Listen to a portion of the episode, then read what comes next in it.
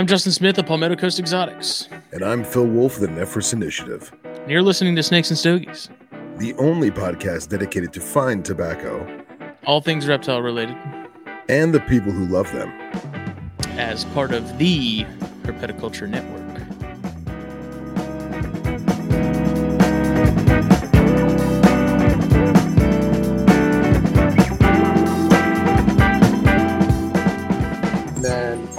My fucking ashtray is going fucking crazy. Lightning, oh my god. All right. Um, Jim Cantore needs to be there. I don't even know who that is. Oh, dude, it's crazy. The dude from the Weather Channel, man. Oh, really? Look at that. Oh, South, South Florida in all its glory. Yeah. I'm here at the scene. The wind is blowing at six knots. I don't even know what six knots is. But uh, yeah, we're we're we're mobile right now because I don't want to set up a laptop. And the rain, oh, you're, you're live. That's horrible. Why'd you do that to me? I don't I don't know. Just cause it was time. Just cause it was time. All right. By the way, I love this Splendida shirt. That's one of my favorites you've done so far. Thank you. I'll have it up on the website here soon. Nice. But yeah, so Phil is on his phone because I guess a miniature hurricane decided to show up and roll through. Uh, so he's he's gonna be on his phone at least temporarily. Maybe if things get better, he'll switch over to his computer. But it doesn't matter because here we are, episode 171 of Snakes and Stogies, part of the Herpetoculture Network, which is part uh, of a great community. And then that is also brought to you by blackboxcages.com. Check them out. Facebook, Instagram, go on the website, look at racks, look at cages. If you end up wanting to buy something when you're at checkout in the discount code section, put THN save yourself a little bit of money, get yourself something nice. Um, if you are on Instagram or also subbed to our YouTube channel, I just posted a video of the XA3 Bio 18 that I uh, just finished. The Persimmon, female Persimmon is in that now, decked it out. Um, it, you know, a lot of you are here on a weekly basis and you've heard me talk about this build and stuff, and it finally happened and I finally got it done. So did a cool video on that, sort of just outlining the whole process of that. Uh, talked a little bit about the crepe myrtle perches that I make and how I go about doing those. And uh, I'm happy with it. It looks good. Feedback's been really cool. She seems pretty content with it. And um, I think it looks good, man. I, still, I still think uh, it, you you got to have some kind of backdrop eventually, but I think it's a hell of a start, man. It looks great. I just don't want to deal with like trying to apply the background and all that stuff. I don't I don't know. It does it's not as green as I was hoping it would be. So I guess I should have uh, expected that at least a little bit with the bamboo drying out over the last couple months. But I put it yeah, there and you, I was like, this is awfully, awfully like drab, awfully earth tony for the Vietnam type deal. I'm happy with it. She's happy with it. That's all that matters. It looks good. Yeah, man, I really like that video of her all sprawled out in the cage. I thought it looked great. Very, yeah, yeah. Very mamba-ish. Dude, they're a great species for that. And I, I need to do a video on that species in particular, which I've been planning to do one. I just wanted to get more time with them before I, you know, tried to, uh, you know, come out with a, a, video of any position sort of authority on the species since I really I haven't had a whole lot of time with them. Um, but I think it's uh, I've had them long enough at this point to kind of get a good feel for them and be able to to say where I where I put them on the on the list of of species and stuff to keep and and whatnot. So at some point I'll do that here soon. The uh, the biggest struggle has been I've been shooting them on my phone, and I had reinstall Dropbox and resubscribe to Dropbox to move the files over so I can get them on my computer to get them into the editing software to then be able to upload them. Um, but I mean, now that I'm paying for Dropbox for at least the next month, I guess I can go ahead and and do that. So Yeah, man, it can't hurt. And still, Google Drive still works good. Well, right? See that yeah, and the issue with that has been like I'll upload a video and so, you know, the video that I made yesterday, that was probably like 18 different videos that I took throughout the process. One of them was like a, a gig. And so all the smaller ones would upload fine, but if I tried to put that that like the larger videos in there, uh Google Drive would just sit there and say it was uploading and nothing would ever happen for like half a day and so I finally was like, guess I'm just gonna I'm gonna use Dropbox and just get it Yeah. over with. Yeah. I mean, you really can't go wrong with Dropbox. Yeah. But it's up, it's there. Check it out. Um some of the corns that have hatched out recently are starting to have their first sheds. So start getting everybody sexed and then get some uh some feeding trials underway Nice. They're uh they're looking good man some of those i, I like tessera but man some of those those normal pattern babies that are coming out are are just smoking so there's gonna be dude. some hand some holdbacks there Nice. Nice. uh i mean and then the you know the room is still kind of all over the place with me having to rearrange stuff so that's been a little frustrating i'm hoping to have everything sort of back to normal this weekend uh or sometime this week and have my my room back because it's been i hate having to rearrange stuff. I hate having to do that shuffle that we're all too familiar with but it'd be nice to have it done. Uh, i am actually planning to downsize on some things uh, with this rearrange. I came to the, the to terms with the fact that i do could could use to thin out on some things so uh, within the next uh, probably week or two, I plan on sort of getting a list together of some stuff I'm going to be parting with. Uh, nothing chondro related, mostly some, you know, here and there, some corns and um, some other stuff. So be on the lookout for that. Nice. You gonna morph market anything or no? I don't know. I have one. I I don't probably not. Just because it's really not going to be that much, and I got this fly that will not go away. Oh my god! see if I can get it.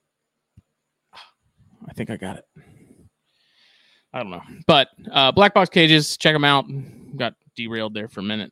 Um, use the code THN at checkout, save yourself some money. Puget Sound Pythons. Speaking of Morph Market, go follow them, see what they have for sale. Jeff and Kendra are awesome people that we are fortunate to call friends. Uh, producing some awesome stuff, really choice ball python projects, um, and then Fulvius Apparel. So I finally put together a code for podcast listeners that I am not really posting anywhere else. So if you are listening to this, you go to fulviusapparel.com, get yourself some shirts, use the code THN at checkout as well. Uh, and podcast network listeners will get 15% off their order. So as a thank you to all of you that hang out with us here on Mondays or listen to us after the fact, uh, you know, it's it's exclusive you have to be listening to hear it. I don't I don't post it publicly. What are you smoking on this windy rainy night? Well, I actually um can you hear me okay or no? Can you hear me okay, Smitty? Yeah. Can you hear me? Okay. Yeah, sorry, it got a little laggy from the storm. I actually got a uh, Plasencia 149. Wow, that is way Ooh. farther away than I thought it was. But, um, And uh, I was actually really excited about this smoke. Um, I haven't had one in a very long time, and uh, and then this happened. So I'm gonna give it a minute, and we'll see how she rolls. I got you. I decided so I went to the shop today after work and I was like, you know what? I'm gonna get me something different. Haven't had one in a while. I got a leaf by Oscar. Nice. a Maduro. So a lot of people you see these on the shelves, and a lot of people are like, "Do I just smoke it like this?" So it's sort of their their spiel or their gimmick uh, is instead of wrapping it in cellophane, they wrap it in a tobacco leaf, and they claim it helps with aging. I claim it just helps dry the cigar out even more. So the Corojo in these is fantastic. The Sumatra is fantastic. The Maduro I was never particularly crazy about, but I'm about to smoke one again for the first time in a while. And then uh, this um, the Connecticut's actually pretty good too. Nice. If you unwrap it beneath this crunchy husk is a nice Maduro. And I've I'll- always been good with the leaf, man. I, I, I- yeah, I it was it was a favorite for a long time when I was first getting into cigars, man. Uh, you know that that Sumatra especially. Um, but I don't know. Over time, you know, your palate changes, and Oscar Valladares, who's the the people that make this, um, you know, a lot of their tobacco they use a lot of Honduran tobacco. Which, if you've listened to the show for any sort of extended period of time, I'm not the biggest fan of Honduran tobacco, just from a flavor standpoint. Um, but the leaf is good. It's always it's been good. It's good. It's good smoke. Yeah, man. I try and keep at least one or two in the box at any given time. I think I've got one right now. But to be honest, I think the last time I smoked one was Daytona. To be brutally honest.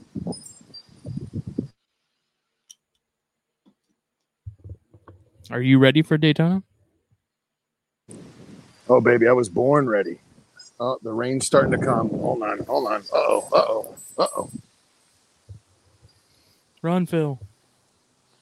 Oh. Back to my my safety awning, but I honestly, uh, this awning is a lot taller than my last one, and I have a feeling I'm going to get soaked. So the only thing that's left right now is the microphone, uh, the actual like a the microphone on the stand. I brought the computer, everything inside. So if I uh, if I disconnect, I'll, I'll I'll set myself back up inside and go from there. I got you. See, I thought that was like you were in like a screened in porch. Because from the the angle that you've had the last couple weeks since you've been there, it always it seemed like it was enclosed. So so this was th- that white picket fence didn't used to be there, and then when Hurricane Wilma came in 2004, uh, it actually there was a whole cage, screen cage that came up to about the top of that tree, and uh, Hurricane Wilma took that sucker right down and put it right in the pool. So uh, Yep. It's very expensive to rebuild those things, and uh, it just wasn't worth it. So that's we got the white picket fence now. Oh man, it is whipping. Adam wants to know if if you blow in the hurricane, if he can have your corns. Yes, absolutely. If you can find them in the rubble. yeah, it- it's it's very it is difficult. I forgot how difficult it is on the phone to like check the comments and stuff, but I'm looking at it now. and uh I, I saw Lisa's comment about the wind chimes, so that's why I showed them earlier. But uh but yeah, it looks like oh it's starting to come down now. I gotta be I gotta be real desperate to to have to use my phone for this. I don't know. It's uh I just didn't want Oh. my my MacBook Air to get, you know, soaked. yeah no no I got it. I feel you. you know. I mean, the frustration for me is like phones now don't have the the the 3.5 millimeter jack for headphones now. So like I have to use my Bluetooth headphones, and usually you know the battery life on those isn't great, and then the audio quality isn't great, and it's just Well, and see, like right now, I'm using uh, the normal earbuds that plug in the lightning cord on the iPhone, and I always love those corded ones, man. They work like a million bucks. They sound crystal clear. I mean, I don't know how it's translating on Streamyard right now, but like you in my head is crystal clear. So yeah. I mean, you just sound like your connections low-ish, but not not horrible. Like you're you can understand what you're saying. It just Yeah. sounds like you're uh you're circa 2005. So yeah, man. Hey, it worked for NPR, right? that's right. So I don't know how they did the blog talk thing for so long, man. That was audio quality was enough for me to just I struggled. Nice. So when we started the podcast, I swore I made a vow we would not use blog talk and that I would figure out another way to to get more clarity and stuff. So here it is. The uh next corn clutch is due to hatch any day. That's the Ladies Island female to the Castagna Motley male. We're on day 76. So I was expecting, I was hoping I'd come home from work today and that they'd be they'd be you know hatching and I'd see some noses popping out, but I haven't yet. So going to continue to see. I moved those from the incubator like a week ago prematurely. I should have just waited until they started pipping to move them out. But the uh, the egg boxes I used for that clutch and uh, the Baird's clutch that's next on deck to hatch, the eggs had had blown up so much that they were starting to touch the lid, and so I had to I wanted to move them into something bigger. Uh, just out of fear of that water and the condensation stuff drowning whatever egg was was touching the the top. So um, this corn clutch is due to hatch, but I think I may have may have delayed things by a couple days by moving things prematurely or uh, you know jostling stuff around or whatever. I was as gentle as I could be, and the eggs are are healthy and everything, but I don't know what the what the deal is. Well, time will tell. You know, I'm sure things will span out appropriately in that regard. Well, I mean, I was, I was, I can't really trust my judgment anymore because after that first clutch with these hypos, where I was expecting everything to be normal, just with a bunch of hets, this clutch should be, in theory, given that the you know the female is, is originally wild caught, but at this point, who knows? I mean, I, weirder things have happened. All right. Well, it's actually whipping pretty good, so I'm gonna hang up and then I'm that gonna umbrella's probably barely moving. no, but the it, the rain's coming at me, so I'm gonna go inside and uh, reset up. So uh, be right back. Okay. All right. If Phil, it, if Phil was a real man, he'd he'd go and smoke that cigar inside. He'd set up right in the living room while his parents were watching TV or something, and just smoke like a man. Be a man. The uh, so that corn clutch is next to hatch. The uh, Baird's het hypo clutch is is due to hatch after that, and then the Rhino clutch is due to hatch while we're at Daytona. If my if my counting was right. Um, and then the Jansenii is due to hatch in September, and then that there's a second Baird's clutch that I was not expecting. Um, that was a four egg clutch, and that's that should probably be hatching around the same time as the Jansenii, if I'm not mistaken, if not before that. So we'll see. So far, the Jansenii egg is looking good. No signs of any issues. Um, I've been I've been leaving it alone religiously, like pretending it doesn't even exist, even though it's surrounded by some other clutches in the incubator. Oh, and no, there's that second uh, that second clutch from the same ghost tessera female that all these hypos popped out of. Um, that's gonna hatch probably around the time the Jansenii will as well. Those aren't in the incubator. Those are up on the on the top shelf of the of the Cambro rack, so they're pretty close to the ceiling of the of the room. And I'm slightly concerned that I'll I'll forget about them and then look up and see a bunch of babies just popping out of that little tub because the lid sucks on that particular tub. Monday was fine. Work is absolutely bonkers right now. It's got me all messed up. We recorded Thursday night with Rob, and I told Rob 8:30, and Jake was like, "Why are we recording later than we normally do?" And I was like, "What are you talking about? We always record at 8:30." And he said, "No, we recorded 8." And like, I'm just all over the place. Feeling a little burnt, not gonna lie. Uh, you can get a hold of me just through the the THN page, the Palmetto Coast Exotics page. Um, you know, either of those, uh, the Fulvius page, Fulvius Apparel. The squirps are doing good. Um, I've seen some spermatophores where the it looks like the male is is at least attempted to to procreate, but no uh no signs of of a brood yet. But they they pretty much just exist at the at the moment. There's nothing uh nothing too exciting going on there. So, but they're still kicking. All of them are doing fine. I'm gonna throw them some tiny, tiny mealworms uh, sporadically and check on them and keep on keeping on. So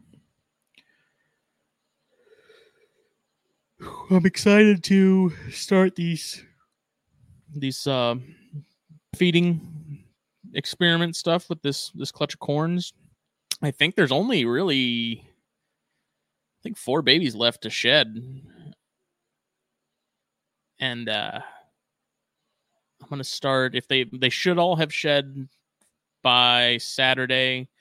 Um, I'll weigh them on Saturday, and then I'll feed them, and then we'll kind of kick things into gear. I weighed them all again last night, just out of curiosity. There was about a four or five day difference from the time that I weighed them initially to now.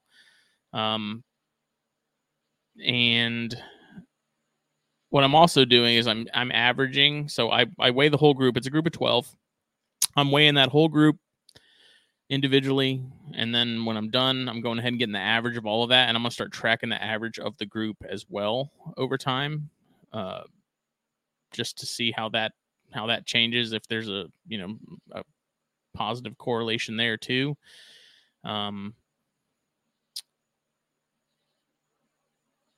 and so far, what was surprising was with this weighing them the second time here yesterday, uh, all so there was one that actually gained a little bit of weight, and when I say gained a little bit of weight, I'm talking like 0.3, 0.03 grams, like tiny amounts.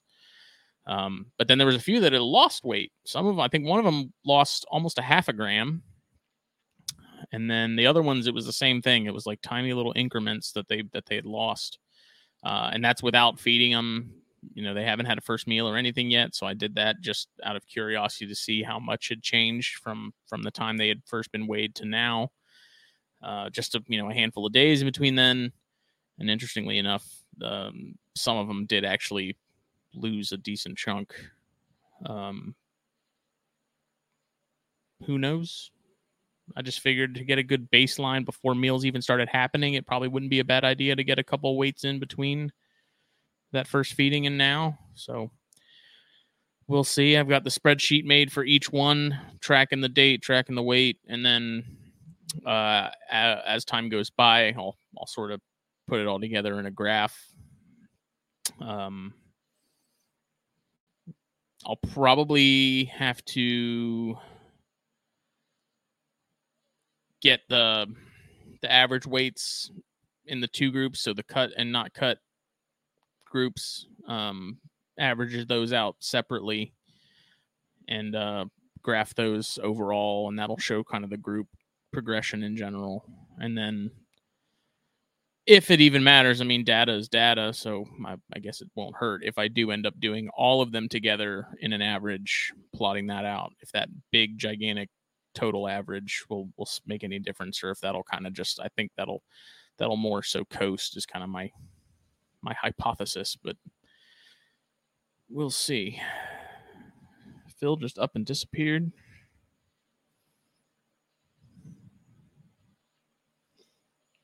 Oh, okay. I see Don Gallagher. This fly is driving me absolutely nuts.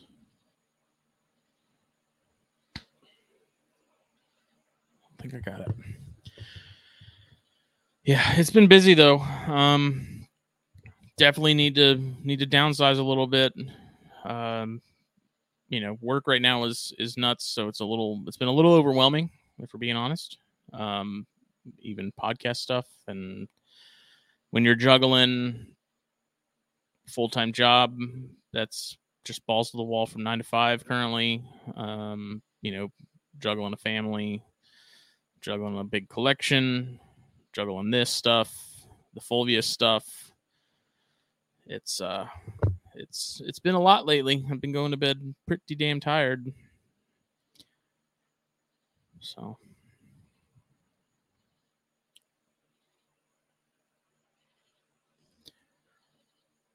Let's see. Need to figure out how to make money building vivs and growing plants and shit.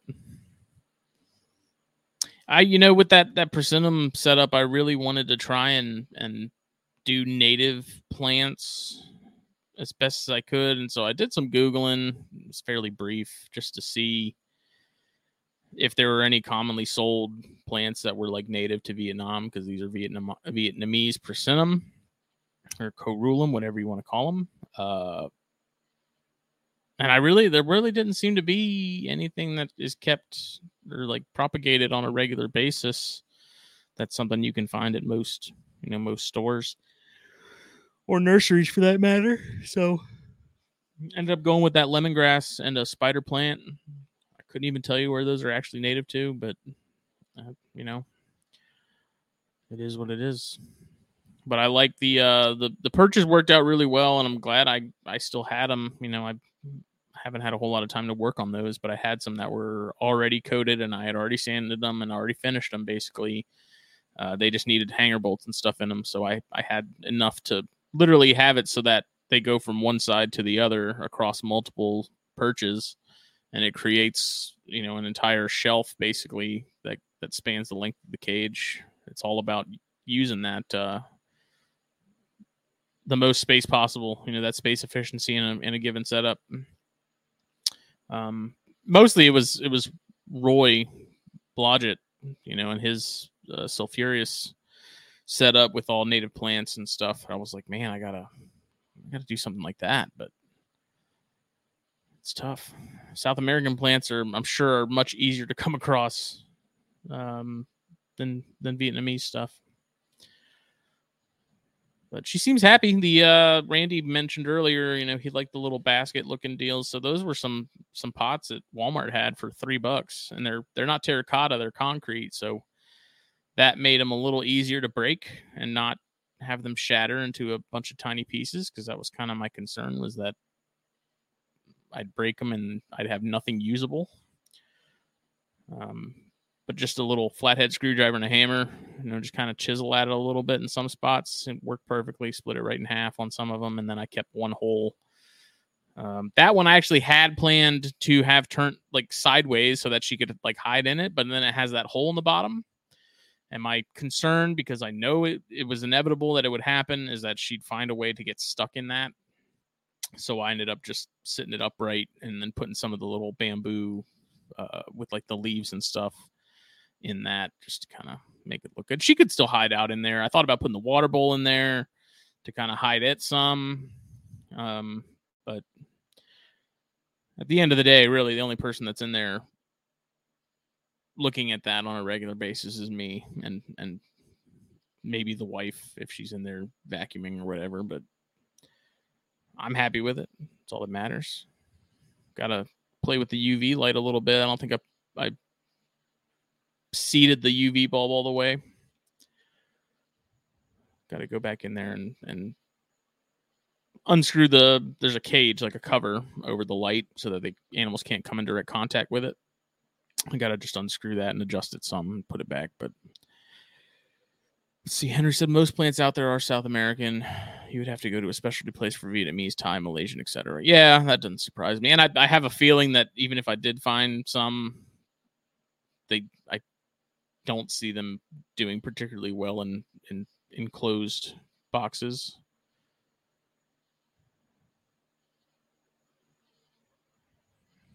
I think that if that grass will take off, that lemongrass, if that grass takes off, it'll look good. I let the wife in there. Yes. She's not really going in there right now because everything's all over the place. But normally, yeah, she'll go in there and, you know, check on the rhinos. She loves the rhinos. So she'll, she'll go in there and mess with them a little bit.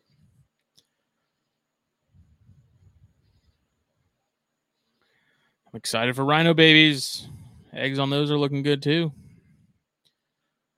Be pretty sweet uh, to see some of those little little babies coming out.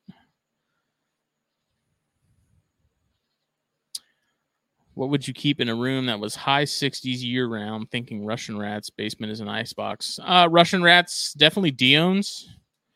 Uh, Diones, Bimaculata, um, Brettles, I don't think if you had, you know, obviously if you're you're keeping stuff down there, you're not just going to have them ambient. You know, you'll have some sort of hotspot for them, I'm sure. But uh, Brettles would would fit in there just fine. But are you worried about moisture retention from keeping the plants watered?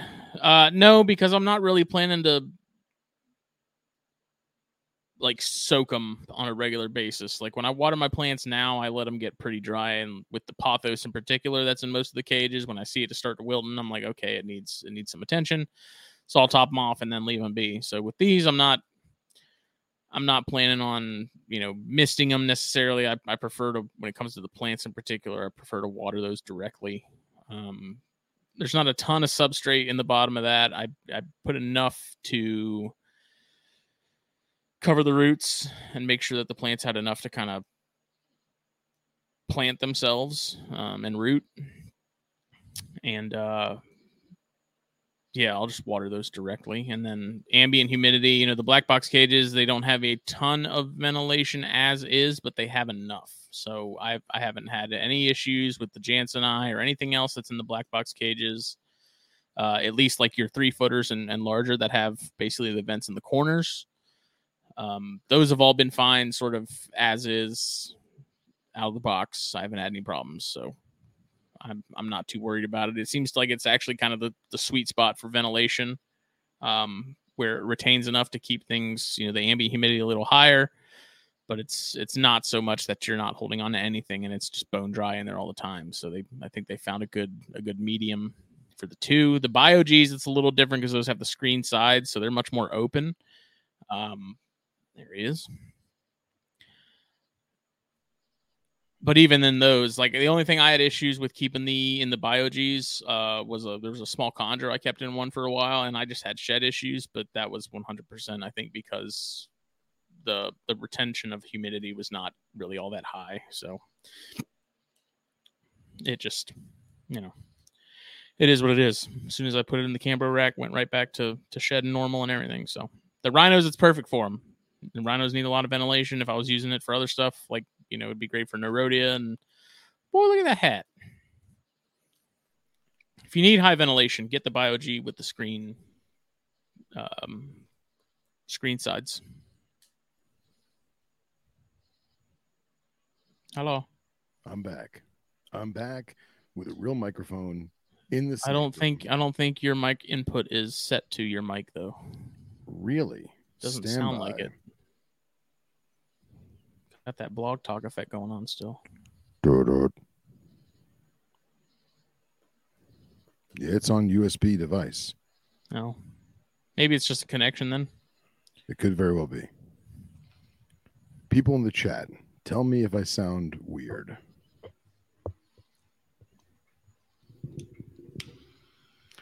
So yeah, I'm in the uh, I'm in the venomous room right now, or uh, I can't say that anymore. Now it's just the snake room, and uh, I just checked the Govee. It's like 86.8, Oof. Hell no, man. but it's only 36% humidity. And outside where I just was is 86 degrees, not exact because it's not a Govee, with 70% humidity. So, yeah, Hmm. it's actually nicer in the snake room. Thank you, my arid critters. Grab out one of them there Cerastes and show it off for us there. You know, just grab one with your bare hands like a real YouTuber. Oh, Hold on, I got to There's a there's a they're in a stack. Hang on. Because if you have YouTube and you have Venomous, you're obligated by societal law to be an absolute moron in, in how you handle them. Look at those ventilation holes. I see nothing. Well, I can't open the thing. Can't or won't. Won't. They're just glorified sandboas, Phil. Come on. Don't be scared. Okay, it must be my connection or something then, because like I said, Phil just sounds Well, what's interesting is there's a cottonmouth on top of that one, And the cottonmouth was like, "What the hell's going?" Like, like all like looking around, like, "What just happened?" Here, I, you can see the label. Hold on. My neighbor. Here, that's what it looks like. There you go. Cloud Force Design. Check them out. What's new uh, down there? Oh man, um, you you you done messed me up with this hat. Really? You done messed me up. You know, I was like, man, I'm not a big fan of trucker hats. It's just it's just not my thing. But you know what? I'll give it a shot. You know, I'll give it a shot. And it's just- comfortable It's as all hell. about finding the. It's all about finding the right one, man. Exactly. And then I um I sweat a lot, man. I mean, South Florida. Let's be real. I'm and I'm a husky guy, and uh, this thing it it's gonna get the sweat. You know what I mean? The Oh, yeah. stains, the salt, Yeah. but I still don't have it dripping down my face like other hats. Um, but all joking aside, excuse me, I don't keep Alterna. And you and I have spoken about this, and Chris Paintjob, that glorious, glorious man of him, um, he messages me and says, um, "Do you need Alterna?" Or, or no, he says, "He says you need Alterna with no punctuation." So I replied with, "Are you telling me or are you asking me?" Is that a question or? And he's and he's like he's just like both and then him and i went down a whole rabbit hole and then uh, of conversation about alterna and then i basically realized i was like you know i never i never got into them not because i don't like them because i'm a Lampropeltis guy through and through but it always seemed like it was that like upper echelon that top tier keeper you know what i mean and i'm a big boy now maybe I can- 27 years ago. But I can keep Alterna right. And I feel like my anxiety about getting babies to eat, I was, you know, casting that subconsciously onto adults or just keeping in general. You know what I mean? And uh, and then I just went down the Alterna rabbit hole and I've just been looking at phenotypes and looking at lines and just looking at them. So they're on the Daytona list now. Yay. Yeah. You're going- welcome. Yep, yep. Thanks a lot. Thanks. Thanks a lot. Yeah. So between you and Mike Gillen and Chris Painjob, I'm I'm screwed. So I actually and I went I just went and bought um I don't know if it's a newer book. I guess it came out last year, but it's literally called Reptiles of the Transpecos. Have you seen that? Oh no, I haven't. I just I just ordered it from Eco. So uh, that should be here this week. So Christian, I have some of those hats in stock. I don't think I have the black ones, but I have the gray and white ones. But I have to see what I have. I don't know if I have any more snapbacks or if they're all the small, medium flex fits, which are made for toddlers. I also was going to tell you uh, off air, but we'll do it now since we're talking about hats. Uh, you got to make your boy a khaki subak one, please and thank you. So if if, I can do it. if I can get it before Daytona, that would make me very happy. Or if you could like get it, like if I can get it at Daytona, then great. If not, you know, whatever. Would you just would it just say suboc or would it say subocularis Oh no, just say subak. or bogey? Um, I think Bogey might like throw Like, oh, you play golf? Yeah, or, or it's like some air air uh, um, uh, air traffic control thing or fighter jet thing. I don't know, but yeah, if you did the what you and I were talking about doing like the H right, like like the H Yeah. bar here, and then just sub subok on top. I thought that'd be cool. Oh, Jeff says he has a copy of that book. Yeah. hit Oh, up. nice. Um, Chris asked, "Was I talking about an Atheris book?" Yeah, last week we were. Um, so in order to get that, what's the guy's name? Johann Schmidt, I think is how you pronounce it. So it's a guy over in, uh, I think he's German or Austrian, maybe both. I, I think it's Uh, German. He wrote it, and it's it's over in Europe, but it's in English. Um, if you, I'll, I'll send you the link because you can buy it from him uh, and have it. He'll ship it from Germany, and it's it's not actually terribly expensive in the grand scheme of books. It's really not that bad, and it's one hundred percent worth worth every penny. It's a, such an awesome book. Nice. Um, you know, I won't I won't wax poetic about it because I did that last week for I feel like half the episode, uh, half the episode. But um, yeah, I'll I'll hunt down the link and send it to you. Yeah. it's And, really good. uh, and Jeff, real quick, is that Trans-Pecos book good? I, assume it is. It, it looks quite comprehensive. I mean, I'm sure it doesn't go crazy in depth, but it's basically all reptiles of the Trans-Pecos. So, pretty sure it's got a um, uh, uh Coleonyx on the cover, so can't be bad if it's got a Coleonyx on the cover, you know. So, and I'm going full fledged Trans-Pecos, baby, because the goal is Alterna and Subox at Daytona, but I'm probably going to pick up Trans-Pecos Copperheads tomorrow. Yeah, but you know, you know what you're missing what from the whole lot. Bear die. Bairds. Bear die. Maybe. I'm gonna sit here and talk about Alterna and Subox. You ain't even gonna mention bears one bit. Well, see, like I don't want to go too crazy on rat snakes. I mean, I got corns, I got glades, I got one yellow that I'm debating pawning off on Jake. Do it. Yeah. Get a bear.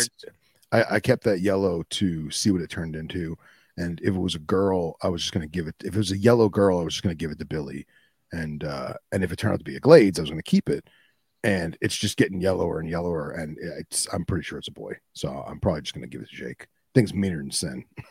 I mean it's still only eating pinkies but still. Um adam asked if bairdi care is exact same as corns. Um yeah i'd probably say keep them a little drier which basically equates to using a smaller water bowl uh, they're also odd in the fact that they're almost like popwind carpets in that they spend an unusual amount of time in their water bowl. I've had some like adults that it's like every time I open the tub, they're chilling in the water bowl. There's nothing wrong. They're not too hot. There's no mites. There's none that they're just they're a species that likes to just hang out in their bowl, yeah. um, which you would not expect from you know a, a arid desert. I don't. Know, would you consider that arid? What the Trans-Pecos? Yeah, absolutely like in comparison to like where the Cerastes and stuff comes from, though. Yeah, but it, so I would consider the I would consider Trans-Pecos most definitely desert, but desert has so many different genres within it. Um, mm-hmm. Um, I would say it's mostly arid desert with montane ecosystems and scattered steppe land.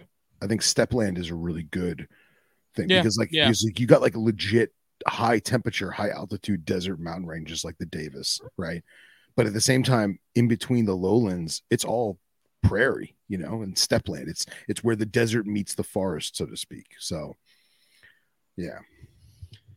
Yeah, uh, and as far as like one of the main differences I've noticed between Bairds and other Pantherophis, for that matter, not necessarily just corns, is they don't seem to take well to large meals you know, adults can handle things a little better, but babies, like, they're a little more delicate. Not saying it in a way to like scare anybody away from bairdi babies, but it's just one of those things where it's like you really can't push them like you can a corn. Um, and I've I've learned that many times over the last couple of years of having them. Um, you know, if they're if they regurge, like drop everything, leave them be, don't feed them again for like a month, and then start really small and work them back up. Uh, they just don't seem to to bounce back from that as well as as like corns and some other Pantherophis do. But other than that, I mean, yeah, the care is pretty much the same. Um, mine are pretty much everything in my room is kept ambient at this point, minus the Ackies. Um, so everything's in the daytime right now, getting into probably the low to mid 80s and then having a decent night drop. Um, and lately I've actually been leaving the fan on in my room, not on like the like the medium setting, not the high or anything like that, just to keep air circulating and stuff like that. And everything does fine. Everything digests fine. I don't have any problems. So it's just uh babies seem to be a little more a little more delicate with feeding and feeding larger larger meals. So would you say the same thing about Trans-Pecos? Yeah. Yeah. Yeah. I, I found that out the hard way. Yeah, and I mean maybe it's a desert thing, and maybe it's it's something that's also in line with like rosy boas and them, you know, not keeping water bowls in with them. Uh, with the Trans-Pecos, I definitely like. I think with those even more so than the Bairds, Trans-Pecos, uh, the water bowl needs to be definitely needs to be on the smaller side rather than the larger uh, and then ventilation is really really important. They need a lot of airflow. I don't they don't they don't take to stagnant air well. I don't I don't think at all. Um, I would. I never had any issues with mine. Um, but again, like a smaller than normal water bowl is what I would typically offer. Uh, which I guess to put that into context, so like a 32 quart tub would have like one of the standard, I don't know, five inch deli cups, six inch deli cups, maybe. Um, you know, that's about yay tall or whatever. And that was, that was fine. So, I, yeah, it's those desert species, man. I think they're just, I don't know. Like I'm, the more I see that kind of stuff, the more I'm convinced that that that whole sort of things that are adapted to that biome just seem to do better on smaller meals and not large meals. you know. Just the opposite interval where you're doing smaller stuff a little more often, like I would do with the rhinos, where I'm not feeding them. You know, I, I don't even feed the the adult rhinos like adult mice. Really, I feed them smaller stuff, and I just feed them multiples of it. And I, it's the same approach I take with with those that I do with the subox and the Bairds and stuff. Well, uh, Jeff, thank you by the way. Um, and I, I was going to say the same thing with like my subox. Uh, I've only got one left because I've had a lot of learning to do and stuff that was told to me. Oh, just do this, and that did not work well at all. Um, right now, I've got the one in a 19 court, and he's been in there, oof, well over a year, probably almost two years, and he's at the point now where he probably could go into something bigger, but he, he really doesn't need to. But when I started off with him, as well as my other ones, I had, I guess it, I use the PSU ceramic ones because they're cheap and they're white. You can see if there's dirt, they're durable. And uh, I've dropped them on on tile and uh, on concrete, and they they bear. I've had like one chip ever. But anyway, I started off with the big like six inchers, and it just the, the entire enclosure, the, the the tub was just fogged out, and I was like, this Yeah. is not going to work. Yeah, and then I. I went up switching to uh, I guess it's like an inch and a half or almost two inches, Mhm. and it that worked phenomenally because it didn't raise the humidity enough. But again, I had lots of ventilation, tons of air holes. Um, but the only thing is though, because it's a it's an arid species, that little tiny one inch, one and a half inch bowl, it dries up like Yeah. that. Yeah. So I just upgraded him to a three inch bowl, and uh, I'm basically letting it dry out, wait a day or two, and then fill it back up. So I think the the substrate you use too makes a big difference. Um, Oh, yeah. You know, I keep a lot of my stuff. Um, those the Wild Rose Pass that I had before they went to Gillen, I kept those on Aspen. Mhm. Um, which if you've got something that has a lot of ventilation in it, that those water bowls they just it zaps all that moisture. Like those water bowls will be be dry in no time. Um, because that's the issue I have right now. I have some of those those critter keepers, like the not the tall Yeah. ones, but like the longer, flatter ones. sure. And I've got three or four corns in in some of those, and those water bowls are the ones that always dry out before I, like it's almost like I just I just refilled it. Like where did this all go? And it's Yeah. it's the combination of that fan running and circulating air on top of that uh you know that substrate, which is yeah, aspen or pine, sucking it all out, and before you know it, everything's just basically a sponge outside of that bowl. So Yeah. I don't. It's it's interesting to see that I don't have that issue in some of the racks and the Cambro tubs and some of these other setups, but in those in particular, where they're they might as well be wide open on the top. There's so much ventilation with those, and I I do love those critter keepers. I'm not gonna lie, like those things are great, Do- especially for stuff like that. But Do you have the Critter Keeper brand or do you have the nice, thicker uh Exoterra ones? One of them I think is an Exoterra one. The other three are are critter keeper. Yeah, dude, I love keeping like I've only kept sand vipers in them, but I love keeping sand vipers. dude, they're perfect for that the- dude, awesome. ventilation, man. dude, uh, it's literally like is- I It's the closest thing to like a screen cage for chameleons that you Yeah. get for snakes without Exactly. screen cage. exactly. And and honestly, it, yeah, it, it- that's a great analogy too because a screen cage, if a snake rubs in a screen cage, it's going to eat its face up. If the snake rubs on this, it's no different than it was just rubbing on a rock in the enclosure. Like it doesn't have the same effect as as wire mesh, you know. And uh, I put a piece of packing tape on, you know, the two the two little doors on the sides, like the feeding doors. Yeah. I just put a piece of tape on on those packing tape on those, uh, like clear packing tape, and I never open them, so they're always sealed shut. And then the lid on top, it's not just a click down lid with those stupid little tabs that snap. It literally is a slider. So you have to, uh, for those watching this, you have to slide it back, and then Yep. it has a little lip that I can grab with hemostats, so I don't have to put my hands there, and I can actually lift the door open. And dude, it works like a million bucks. Can't speak high enough about them. Yeah, they're uh definitely old school, but damn it if they don't work, man. for sure, for sure. And those Exoterra ones, that plastic is so dense and so more, much Mhm. more rigid. There's no, the there's no rounded corners. Yeah, there's no flex to it. Yeah. Oh, that's right. I didn't even think that. Has a rounded corners, man. Brilliant. Yeah, that's what I've been using to to grow out some like two year old corns that are now. I got a couple of them that are getting to the point to where they can be upgraded to like a 32 quart, but Yeah. kind of taking my time. Yeah, man. The beauty of corns. That's right. Yeah, I gotta I gotta go through and move some stuff. I just got. I'm I'm a, I'm like officially for the first time in a very long time like overwhelmed overall with everything going on. Like not just snakes, but like work on top of snakes, on top of podcast stuff, on top of Fulvius stuff. It's just gotten uh Ooh. Chong. Is that the wild caught one, the Miami? No, this is the Abbott. No. Oh. like, I love it when they do that. That like, oh, what, what was that? I touched I'm- hair. oh my I- god, what is it? I'm literally not even squeezing. Like he's holding me. But dude, look at that belly. Yeah, And then that sides. I never get to do show and tell because I'm never in the snake room. But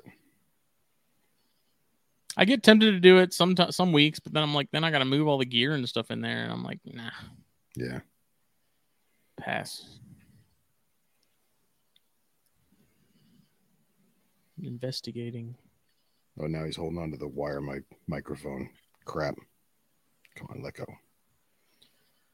How many corns are in existence in the hobby worldwide? It's got to be like a hundred thousand plus. Oh, I'd I'd venture to say it's got to be uh, at least I would think seven figures between Europe and Asia and the U.S. Without a doubt.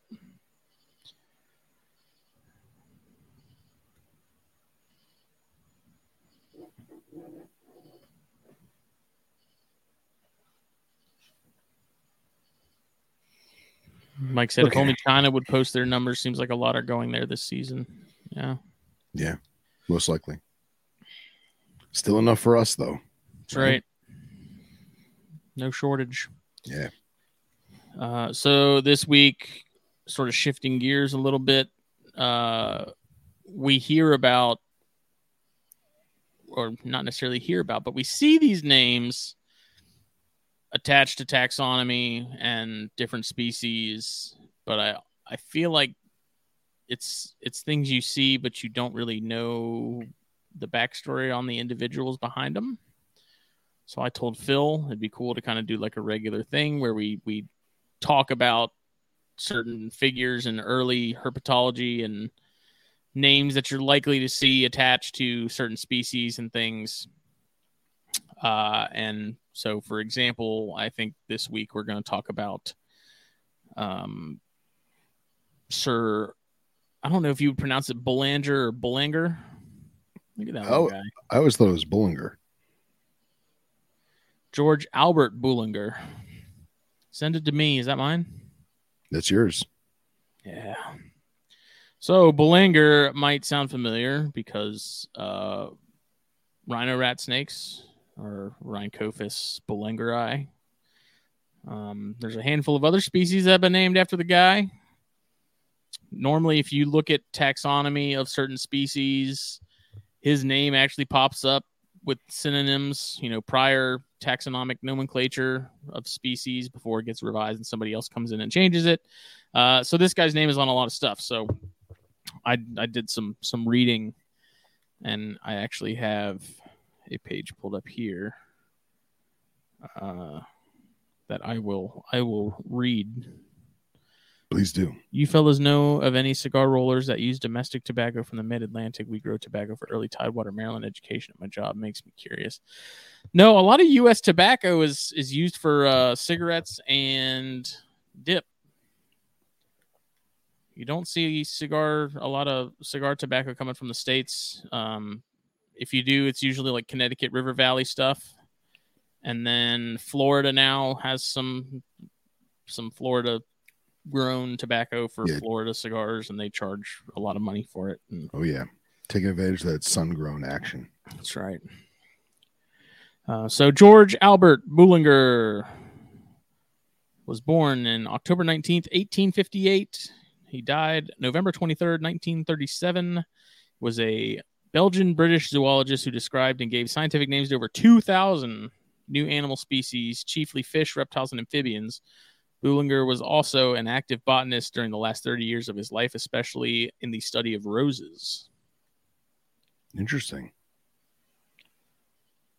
Uh, let's see. He was born in Brussels, the only son of Gustave Boulenger, a Belgian public notary, and Juliette Piérart of of Valenciennes. Valencia. I don't know. Uh, he graduated in 1876 from the Free University of Brussels with a degree in natural sciences and worked for a while at the Royal Belgian Institute of Natural Sciences in Brussels as an assistant naturalist studying amphibians, reptiles, and fish. He also made frequent visits during this time to the Muséum National d'Histoire Naturelle in Paris and the British Museum in London. Uh, in 1880, he was invited to work at the Natural History Museum, then a department of the British Museum, by Dr. Albert C.L.G. Gunther, Albert Assigned to the- and assigned to the task of cataloging the amphibians in the collection. His position in the British Museum meant that he had to be a civil servant of the British Empire, so became a naturalized British subject. In That's 1882, he became a first class assistant in the Department of Zoology and remained in that position until his retirement in 1920. Could you imagine like being hired by Albert Gunther? Like and like Like, you're my guy. Yeah, like and like it's just amazing. Sorry, go on. Uh, after his retirement from the British Museum, he studied roses and published 34 papers on botanical subjects and two volumes on the roses of Europe. He died in Saint Malo, France. Very According to biographical accounts, he was incredibly methodical and had an amazing memory that enabled him to remember every specimen and scientific name he ever saw. He also had extraordinary powers of writing, seldom made a second draft of anything he wrote, and his manuscripts showed but few corrections before going to the publisher. wow. Boulenger also played the violin, could speak French, German, and English, apart from reading Spanish, Italian, and a bit of Russian. As a zoologist, he also had a working knowledge of both Greek and Latin.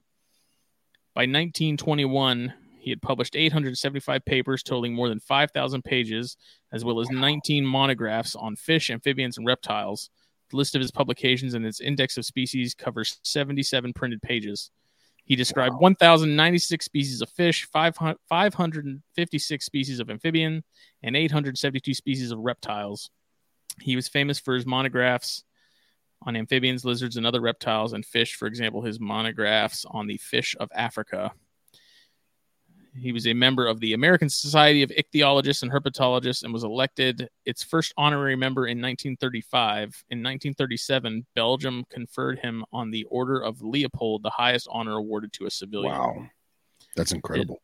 His son, Edward George Boulenger, born 1988, passed away in 1946, was also a zoologist and held the post of director of the London Zoo Aquarium. That's awesome, man. Incredible history. Uh, in 1897, King Leopold II of Belgium started to recruit naturalists to help create the Congo Museum. Boulenger was named chairman of this commission.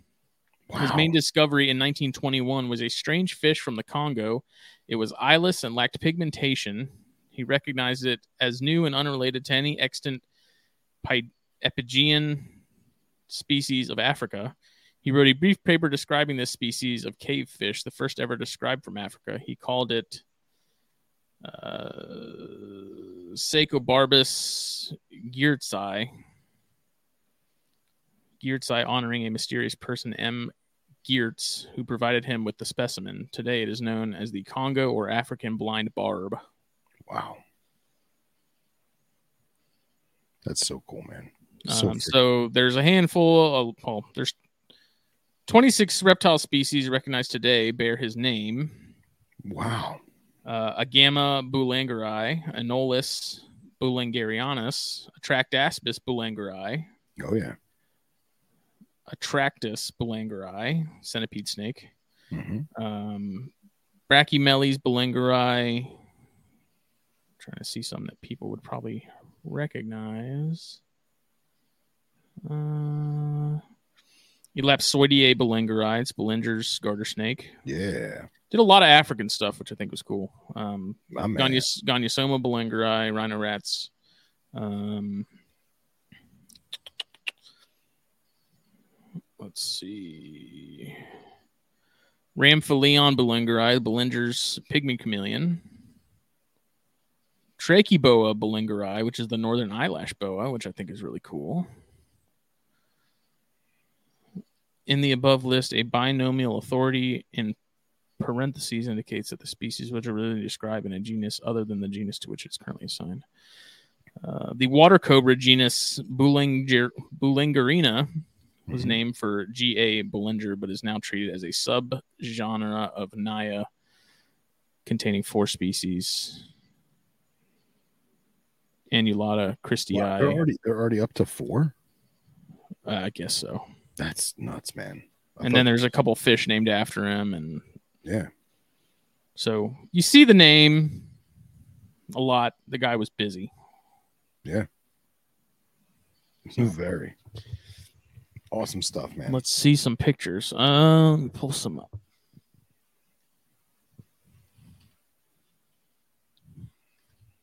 So I mean, yeah, like there's him, there's Schlegel, um, Cope is another one that you see a lot.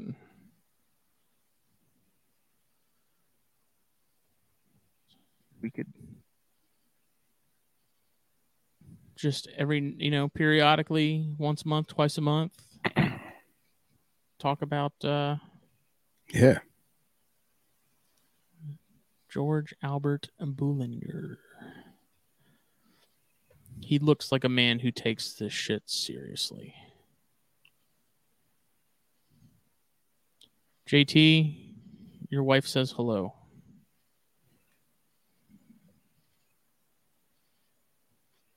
what's up, Mike Stefani? We see you lurking.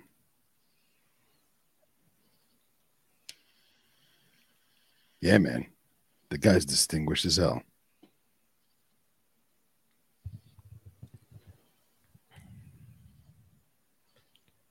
See.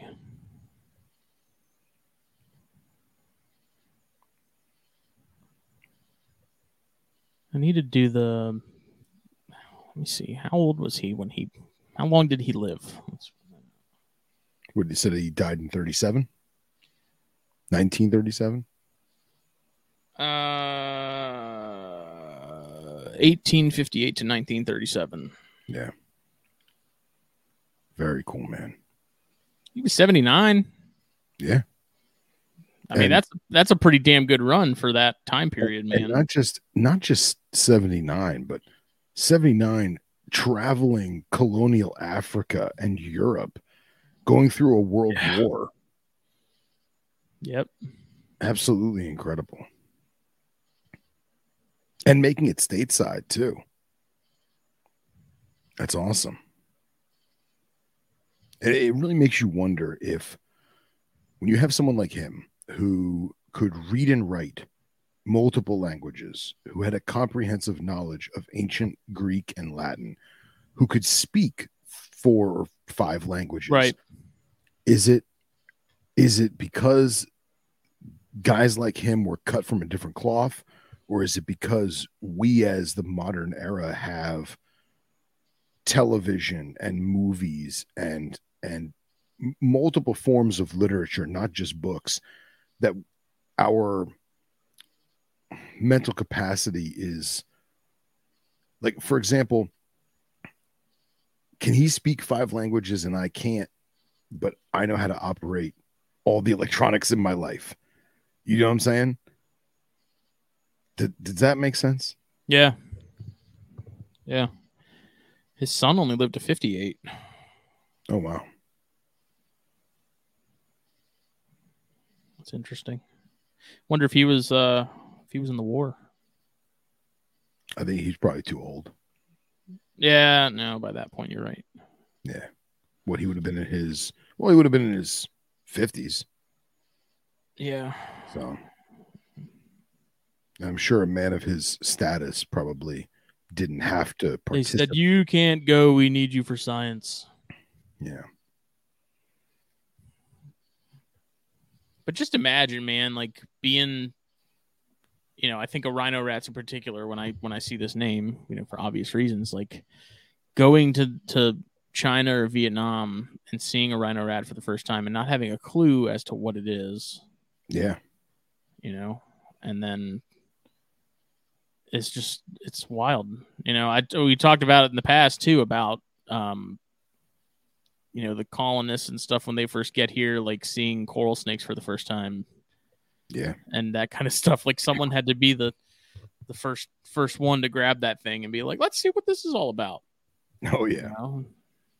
but i would imagine at that point having having been so many places whether he went to china and africa you know which came first who knows but like that's a lesson i would imagine you only have to really learn once and have probably watch somebody else do it Yeah. Yeah. before you're like wait we, we've never seen these before let's not touch them Yeah. Yeah. But what a fine chop billy jenkins Yeah, said. man.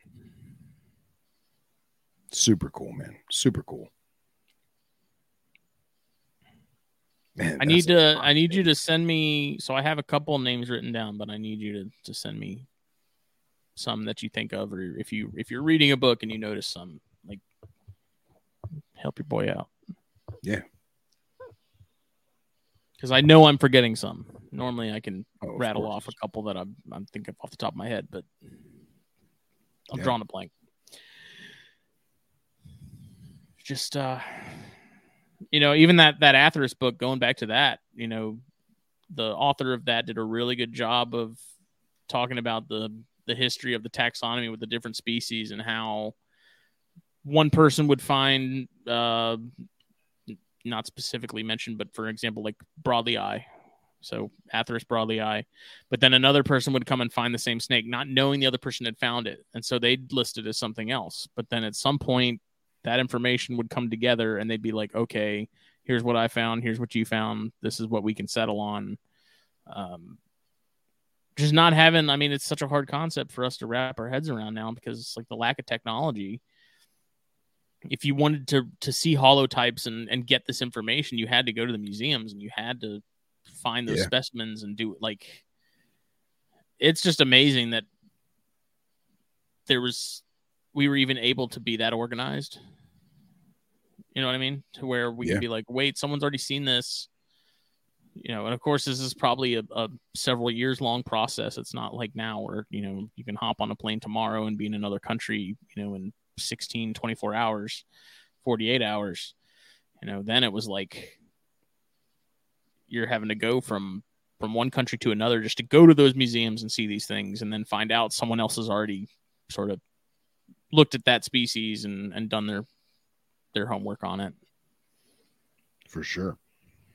The um, I'm trying to look in my notes right now, but I'm pretty sure it Whoa, was. Brongersma. Yeah, that's a good one. Oh yeah, Bronger Going on the list. Nice, nice. Yeah, I'm pretty sure um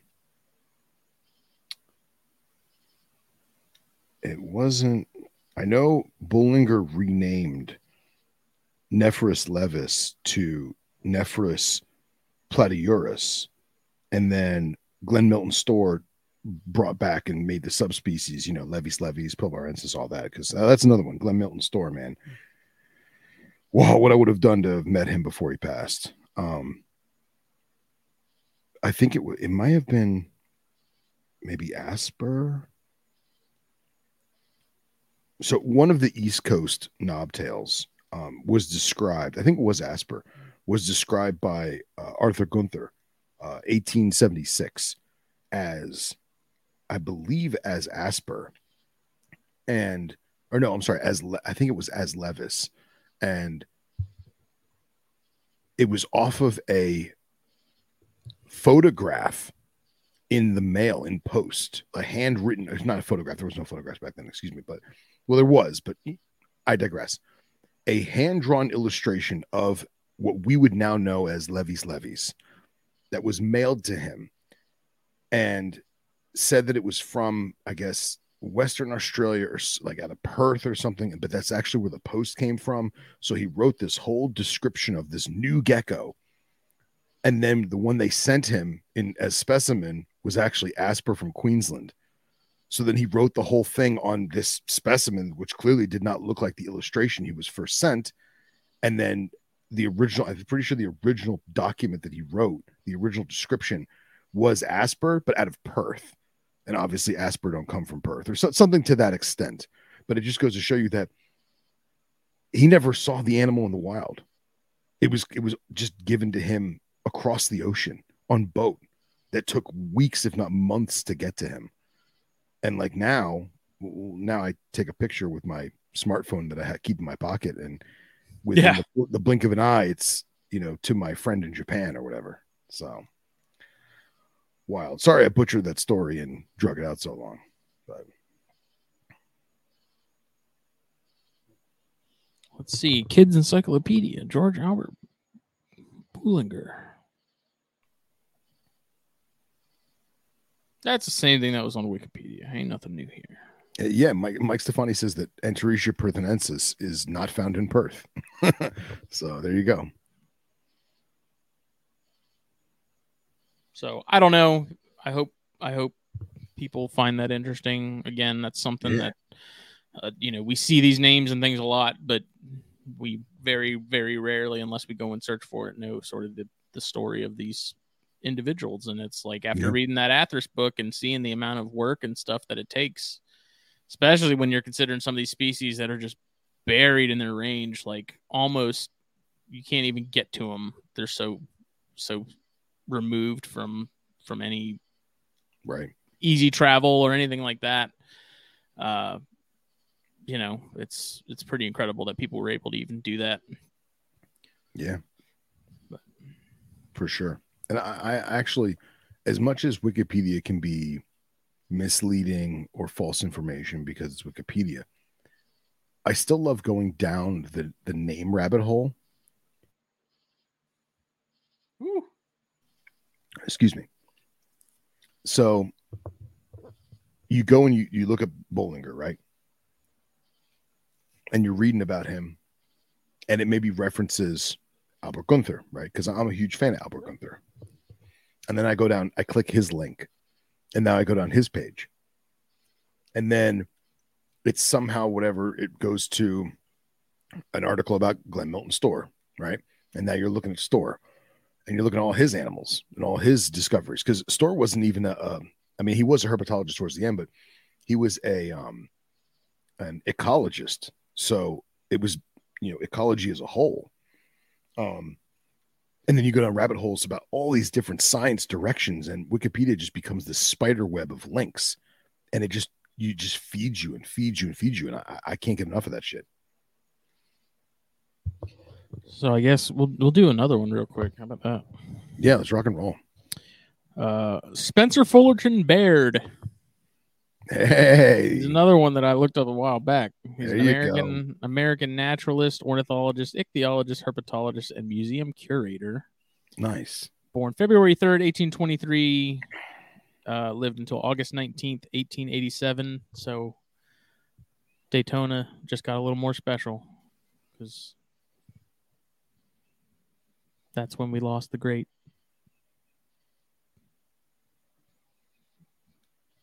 In Baird we trust. Say that. Say those dates one more time for me. Uh, February 3rd, 1823, August 19th, 1887. 1887. Wow. 1823. So he lived until he was 64. Uh, Baird was the first curator to be named at the Smithsonian Institution. He eventually served as assistant secretary of the Smithsonian from 1850 to 1878 and as secretary from 1878 until 1887. He was dedicated to expanding the natural history collections of the Smithsonian, which he increased from 6,000 specimens in 1850 to over 2 million by the time of his death. Wow. He published over 1,000 works during his lifetime. He was born in Reading, Pennsylvania in 1823. His mother was a member of the prominent Philadelphia Biddle family. Don't know what that means. Uh, he was a nephew of Speaker of the Pennsylvania Senate Charles B. Penrose, and the first cousin, once removed, of U.S. Senator Boies Penrose. B O I E S. Okay. That's weird. Uh, he became a self trained naturalist as a young man, learning about the field from his brother William, who was a birder, and the likes of John James Audubon, who instructed Baird on how to draw scientific illustrations of birds. Very cool. His father was also a big influence on Baird's interest in nature, taking Baird on walks, gardening with him. He died of cholera when Baird was 10 years old. Damn. As a young boy, he attended Nottingham, Acad- Ac- Nottingham Academy in Port Deposit, Maryland, and public school in Carlisle, Pennsylvania. He attended Dickinson College, earned a bachelor's and master's degrees, finishing the former in 1840. After graduation, he moved to New York City with an interest in studying medicine. He returned to Carlisle two years later. He taught natural history at Dickinson starting in 1845.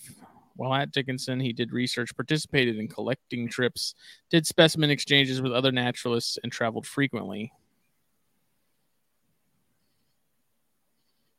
Uh, let's see. He was awarded a grant in 1848 from the Smithsonian Institution to explore bone caves and the natural history of southeastern Pennsylvania. In 1849, he was given $75 by the Smithsonian Institution to collect, pack, and transport specimens for them. It was during this time that he met Smithsonian Secretary Joseph Henry. The two became close friends and colleagues. Throughout the 1840s, Baird traveled extensively throughout the Northeast and Central United States, often traveling by foot. Baird hiked more than 2,100 miles in 1842 alone. Wow. Wow. Savage. Uh, let's see.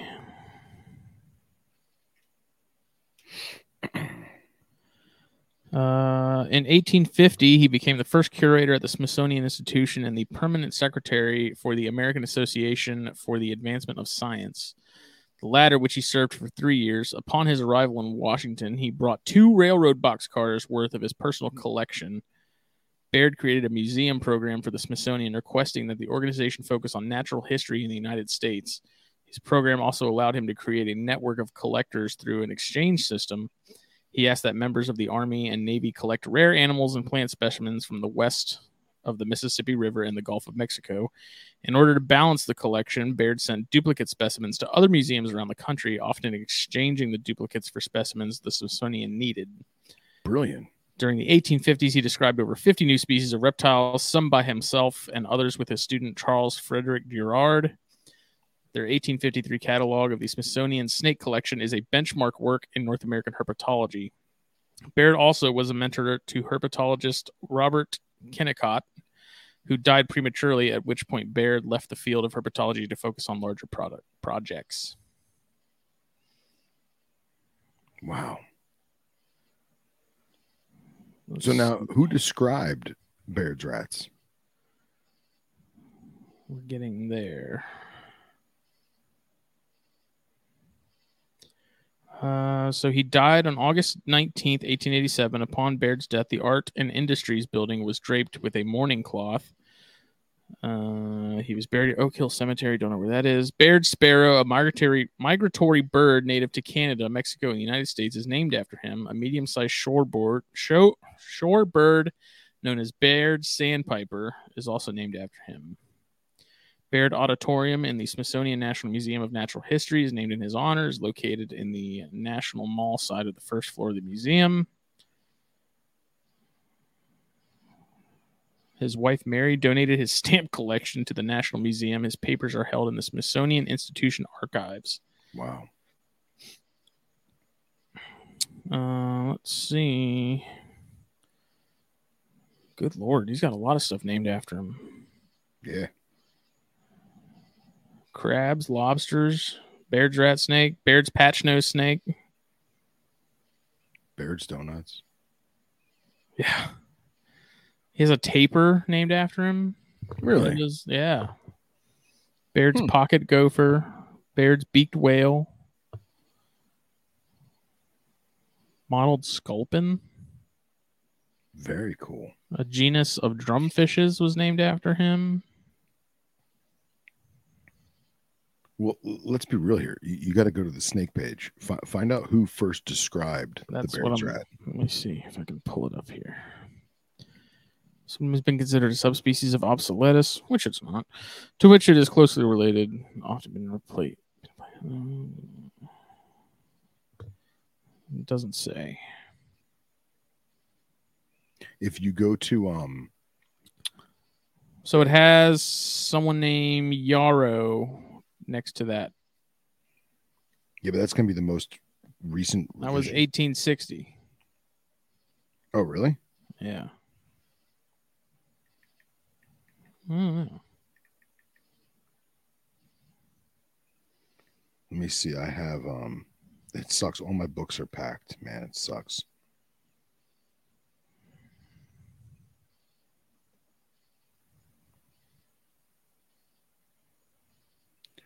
Hold on.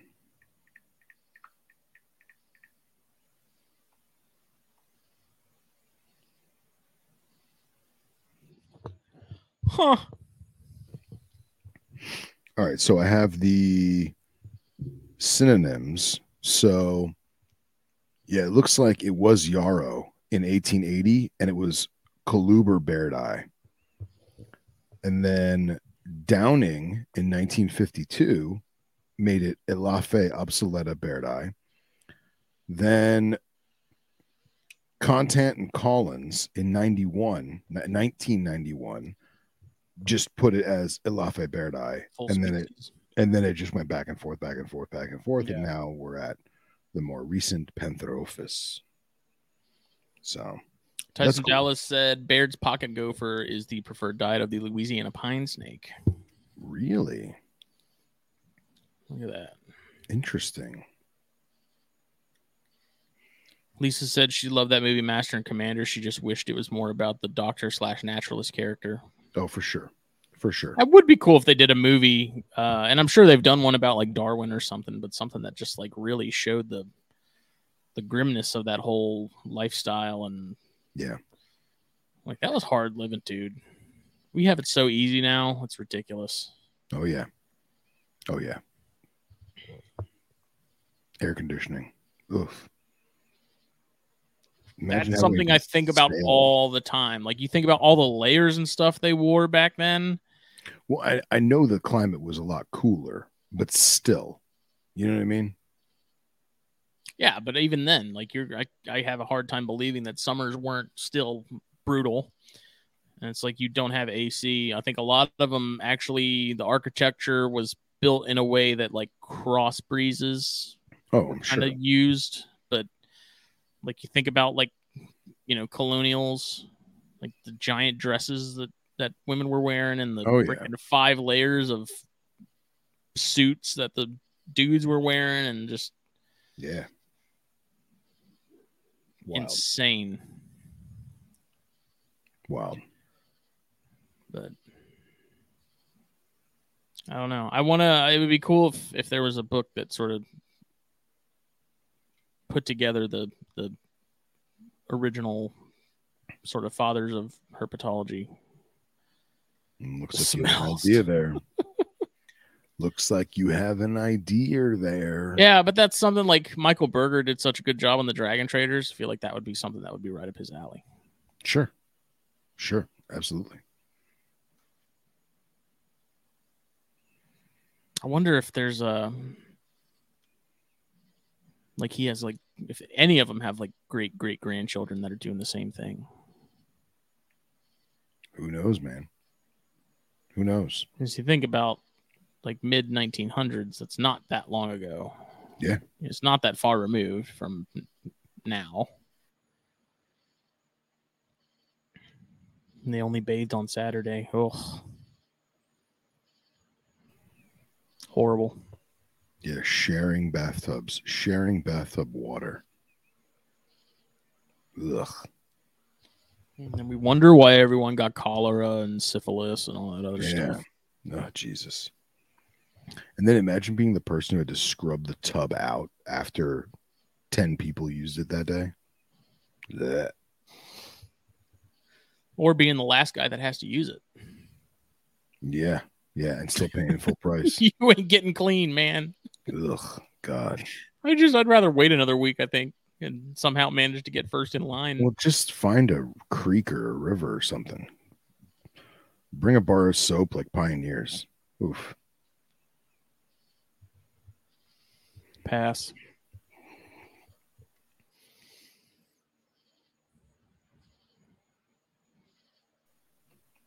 But yeah, I think this is a good segment. I think it's it's it's good fun, and hopefully our listeners and or viewers can uh, do some googling on their own and go down some rabbit holes.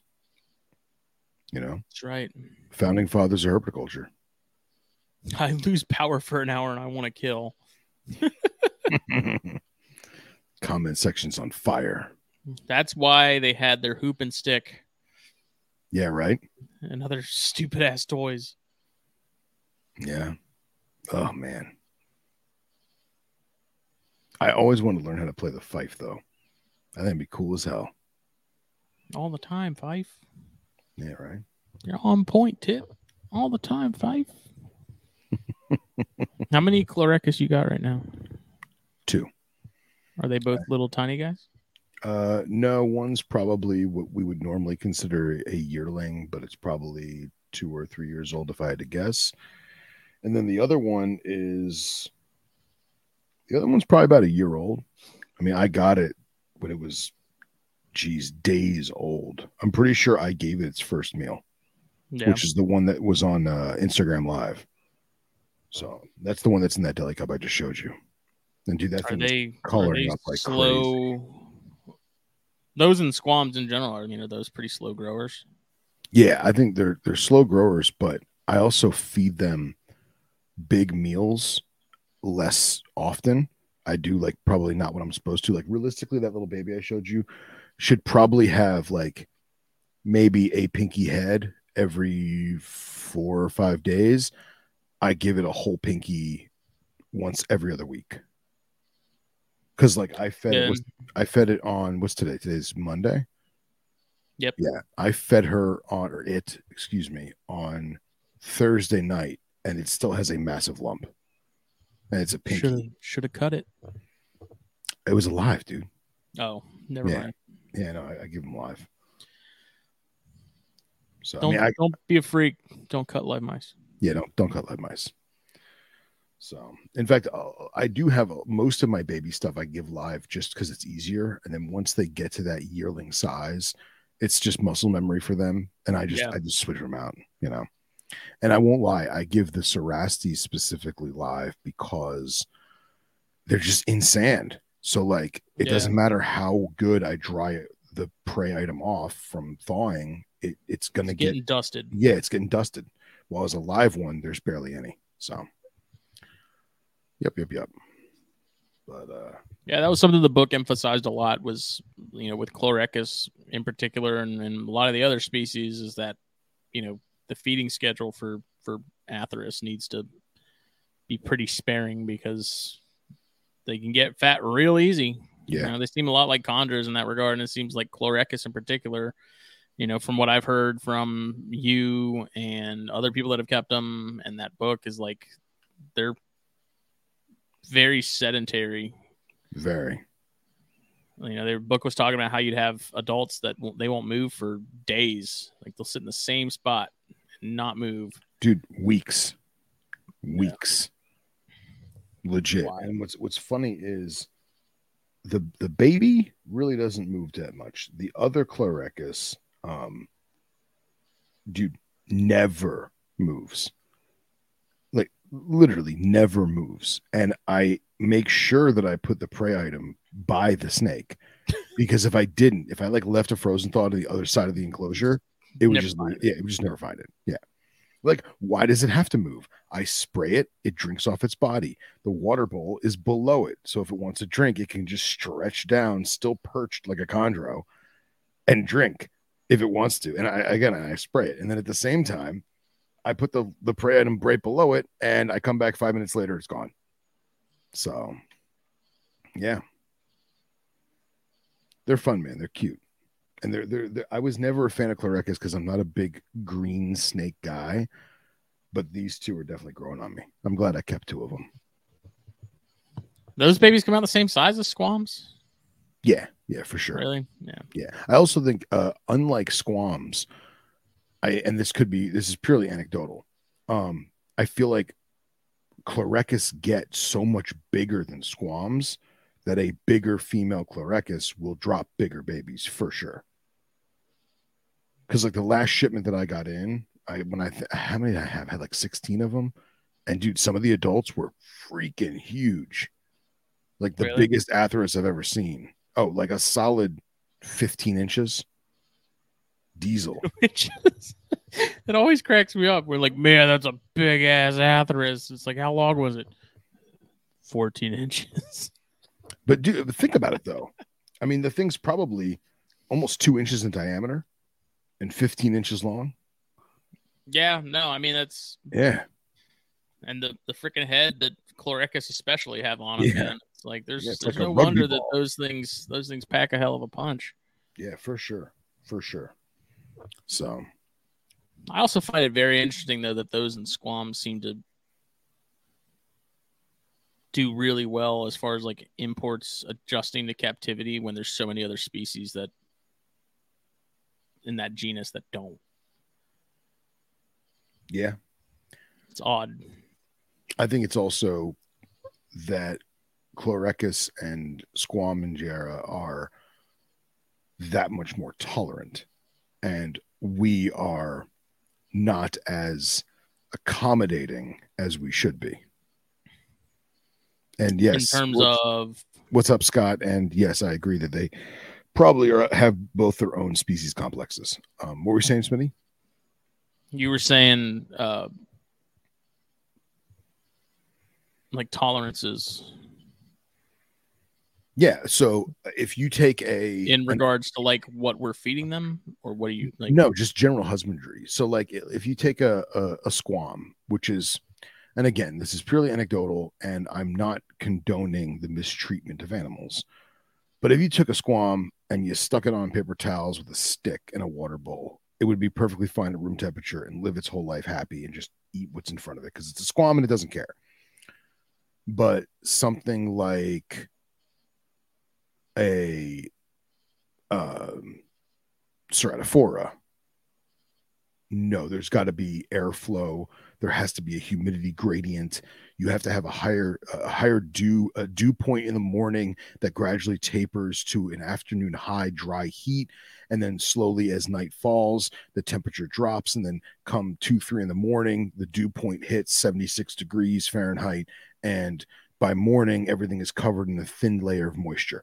Like like you need fans to to pull from the top of the enclosure and and, and exit out the front or exit out the sides and the bottom. Like there needs to be a more more of a dynamic. And squams they just don't care. Right. You know what i mean? They're just like oh, well I'm mean i think you can look at the ranges of of chlorechis and squams in particular and Right. that that can tell you a lot. It's like you Yeah. see the range of squams compared to every other species. And it's like okay it kind of makes sense as to why they would be able to fare pretty well in just about anything you give them you know because Right. they're they're the most widespread species of that whole genus you know Yeah.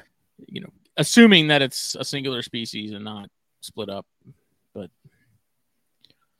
yeah the diet thing too the book mentioned that a lot a lot of those species in that in that genus are um, rodents are kind of a secondary diet thing it's mostly lizards and frogs seem to be Right. the bulk of a lot of them so yeah and i do attribute my minute amount of hispida success the hispida the hairy bush viper um to the fact that i was feeding it tree frogs but i was also keeping it as if i was keeping the tree frogs. So Right. it had uh basically open top. There was no ventilation on the side so it stayed muggy in there and it retained that humidity. Um and uh, my whole thought process was initially it wasn't for the snake it was for if the snake didn't eat the frogs the frogs would survive perfectly fine in that enclosure and i hindsight i feel like it, it did benefit the snake a thousand percent whether it's breathing in water vapor like chameleons or it just enjoyed being in that soupy pea soup thickness. It, it definitely kept the thing alive. I mean, I had the thing like seven, eight months, and then I and then I got rid of it and I sold it. So, What are your thoughts on using Exoterra versus, you know, Visions or black box stuff in general?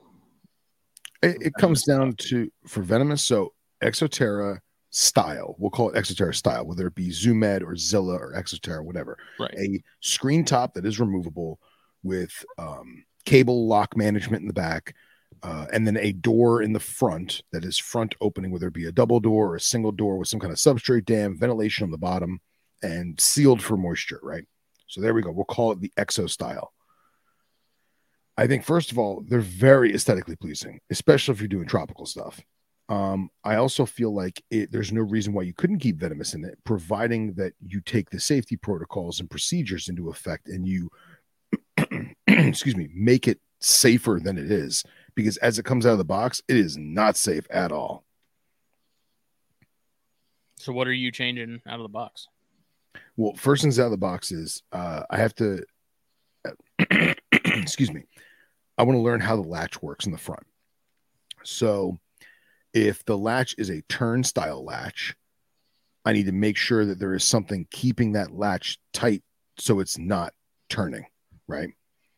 Um, if it has a hole through it for like a little mini lock, I want something that I can put through there to prevent it from opening on its own or from that tension being weakened and fall.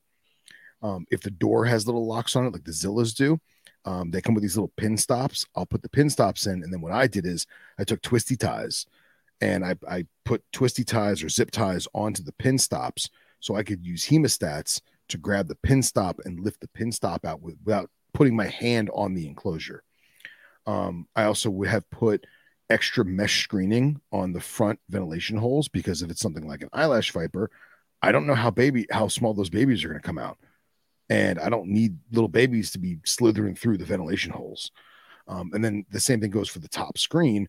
Um, I make some kind of spacer, whether it be out of plastic or wood, where I've got a second layer of screening that's sitting on top of the existing screen that's at least two inches thick.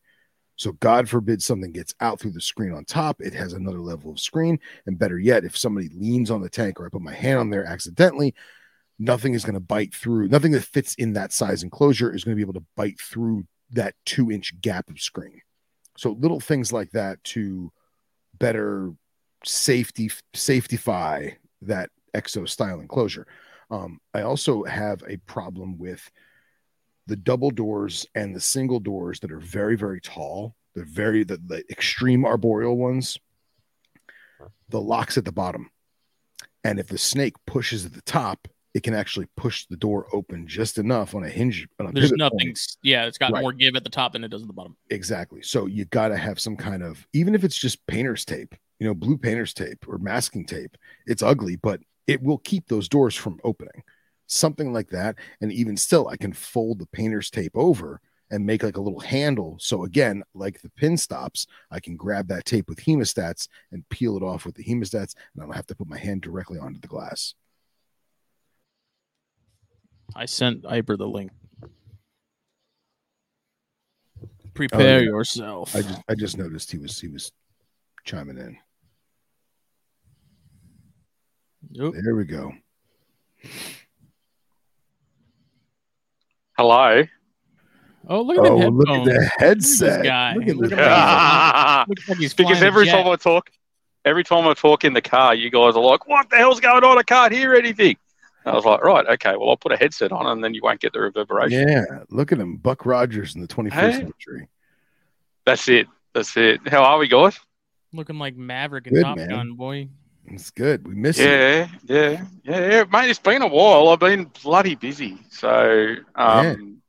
this is what happens when I'm writing. So I just like disappear. So, um, You got to do what yeah, you got to do. I to have do. been listening. I just haven't been uh, haven't been cracking on like everything. So, how's That's things all right. going anyway? Cool, man. Good. Same old Hey. news is good That's news. mate, the stuff that you're talking about, those Atheris, I reckon half the problem is is that we keep them like we try and keep everything else. Uh, yeah, for sure. This- And I mean, we this can't is our- keep them like copperheads. Yeah. See, this is the big fuck up, the big misnomer in the hobby, right? Is that people go, oh, this stuff, this thing's hard to keep. It's not hard to keep. You just can't keep it like everything else, yeah, right? So, what what people have got to understand is that you know what, thirty degrees or what's that, uh, 90, 92 degrees Fahrenheit or whatever, is is not the magic figure for every single fucking species out there. You know, not everything wants 45% humidity and, you know, wants food on Fridays and is happy to eat rodents. And so that's our starting point, it seems like, for just about everything when it first comes in, right? And so then people go, oh, well, actually, I maybe I need to feed something else, or I need to try a different temperature, or I need to do this, or I need to do that.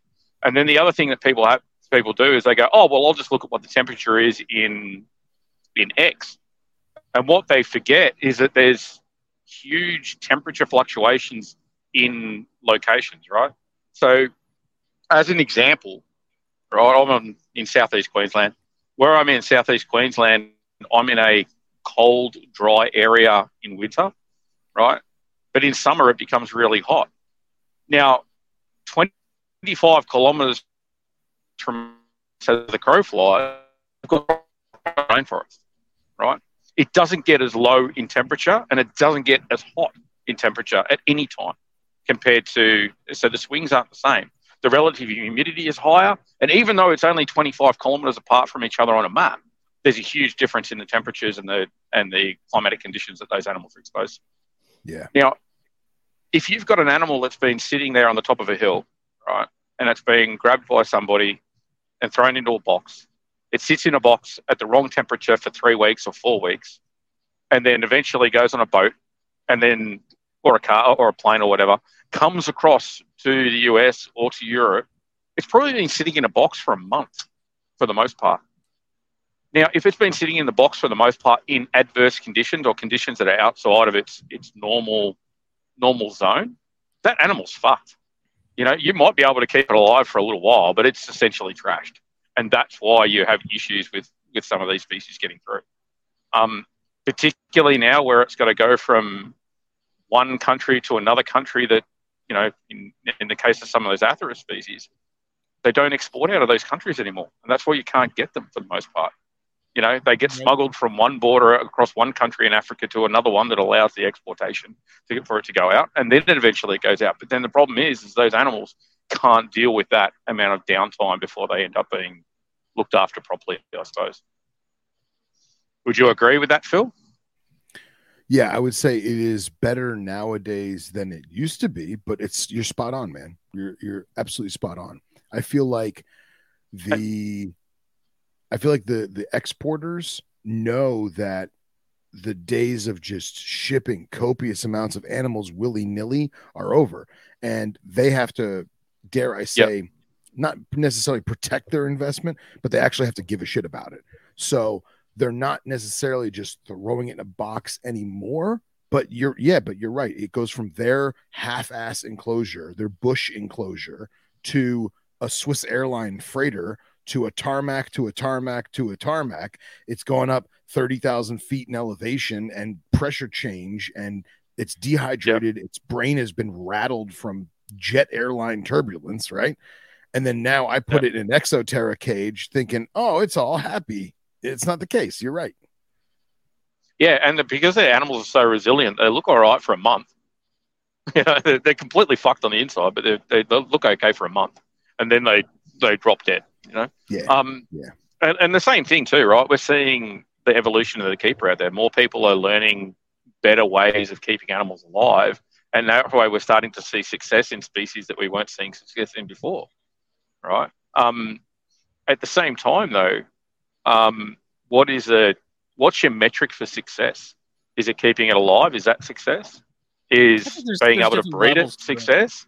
You know, there's there's a whole heap of different levels, and that's what I'm saying. Is what successful keeping is, and I think that's slowly changing as well. I think what people are going, people used to measure success on we kept it alive, to people now keeping it to breed, and then getting second and third generation captive breed, breeding's a, a more or less class of success now, I suppose. Yeah. I mean, that was the approach I took with the when I first got the Jansen. I was like, okay, you know, first things first, keep it alive. You know, once we got that down pat after a couple months, you know, a year, whatever, it was like, okay, now I can start to focus more on like what do I need to be doing to get eggs. And it was like, yeah. okay, now that step is how do I keep these eggs afloat?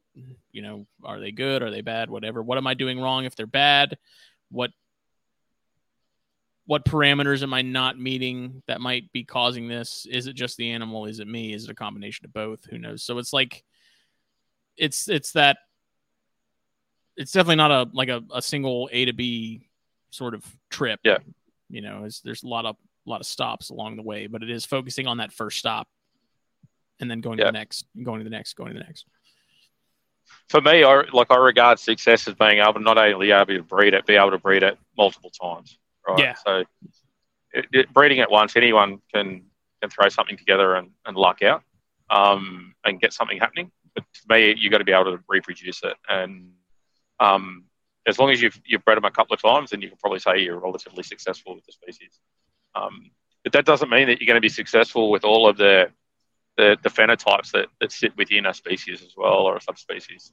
So, um, yeah, I, I, suppose that it's just the cautioning of of how do you deem success, and then the same thing is that you know how do you go about actually trying to tweak things to make it better, right? So, the other question that keepers need to ask themselves is, okay, I can keep it like this. I know I can keep it alive like this. I know I can do this But should you as a keeper then start to tweak things and maybe experiment by putting the basking spot up a couple of degrees, making make me go for a little bit longer and seeing if that has an impact on the animal and if that's actually better for the animal. Because if we sit there and I think we do this as a risk of, of all keepers, we go, oh, this works. And then we don't want to change anything. Right. But we don't right. really know if we're doing a really good job at all. We think we're doing okay, but we never actually push the boundary a little bit and try and see if it a slightly hot, hotter temperature is better for the animal. Yeah, their their whole. The and so that's one thing that, that, we're starting to try and do. We're trying to try and tweak things a little bit. And hey, sometimes it works and sometimes it doesn't. You can always go back to to your safe zone, so to speak. Um, yeah. But yeah, it's I, I don't know. I've, I've found that it's it's certainly different with certain species. That I, I get I found that I don't necessarily keep everything the same way that I used to these days because of that. Yeah, I would agree. I think Smitty would agree too. I think that there's a, a, very much an old school mentality of if it ain't broke, don't fix it. While as the new school mentality is try and change it a little bit. And like Scott said, if it doesn't work, just go back to what you had, you know. And there is definitely a difference in the new school or the, the up and coming keepers where people from our generation per se would say things like, "Oh yeah, that thing dies really well," because we tried to keep it like a ball python, or we tried to keep it like a squam, or we tried to keep it like a bearded dragon. It's like no, it's not that they die well; it's that we didn't know what we were doing and we failed miserably. You know, so yeah, yeah, and that doesn't mean too that that the, the people that were doing it were a bad keeper or anything like that. Yeah, it's just that they did the best what they could with what they knew at the time, right? And sure. you know, uh, I don't know. I think that anyone that just keeps the same way that they've always kept and doesn't want to look to something new is is shooting themselves in the foot. For sure. For sure. Oh, I mean, it's like what we mentioned earlier with the subox and stuff. Like the way we're going to keep subox is not going to be the same that we're going to keep corn snakes. Is it going to be similar in, in you know more than one way absolutely but there's definitely nuances in the way you you unfortunately have to learn that sometimes because the lesson repeats as necessary is you know you end up losing animals and then you have to kind of look at it from a you know a top down or bottom up approach and sort of adjust from there and figure out again you know is it me yeah. is it the animals i'm getting is it both you know it's like everything though you got to start somewhere don't you you know, and this, yep. you, you, know, you, you go, all right, okay, I'm going to start at this point and now I'm going to tweak from here, you know. So, yeah. How's things going over there anyway, guys? How's it all been? It's good. Seems like it's been ages since I've been on.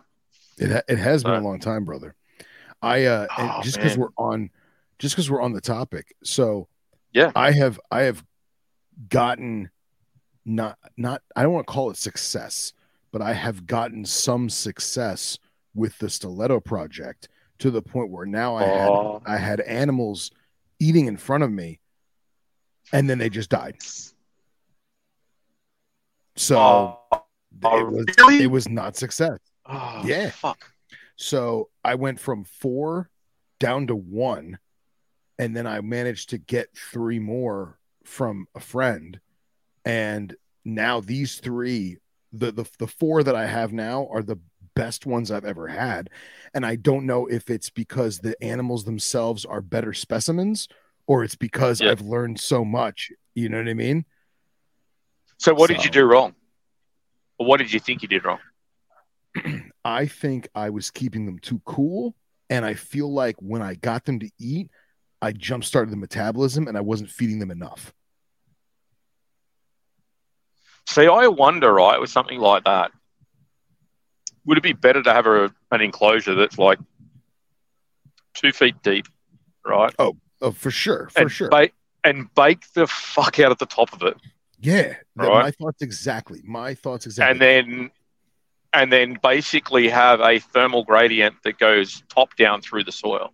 Yeah, yeah. But I don't know how you'd manage that, right? That seems to be fucking hard to try and replicate in Yeah, captivity.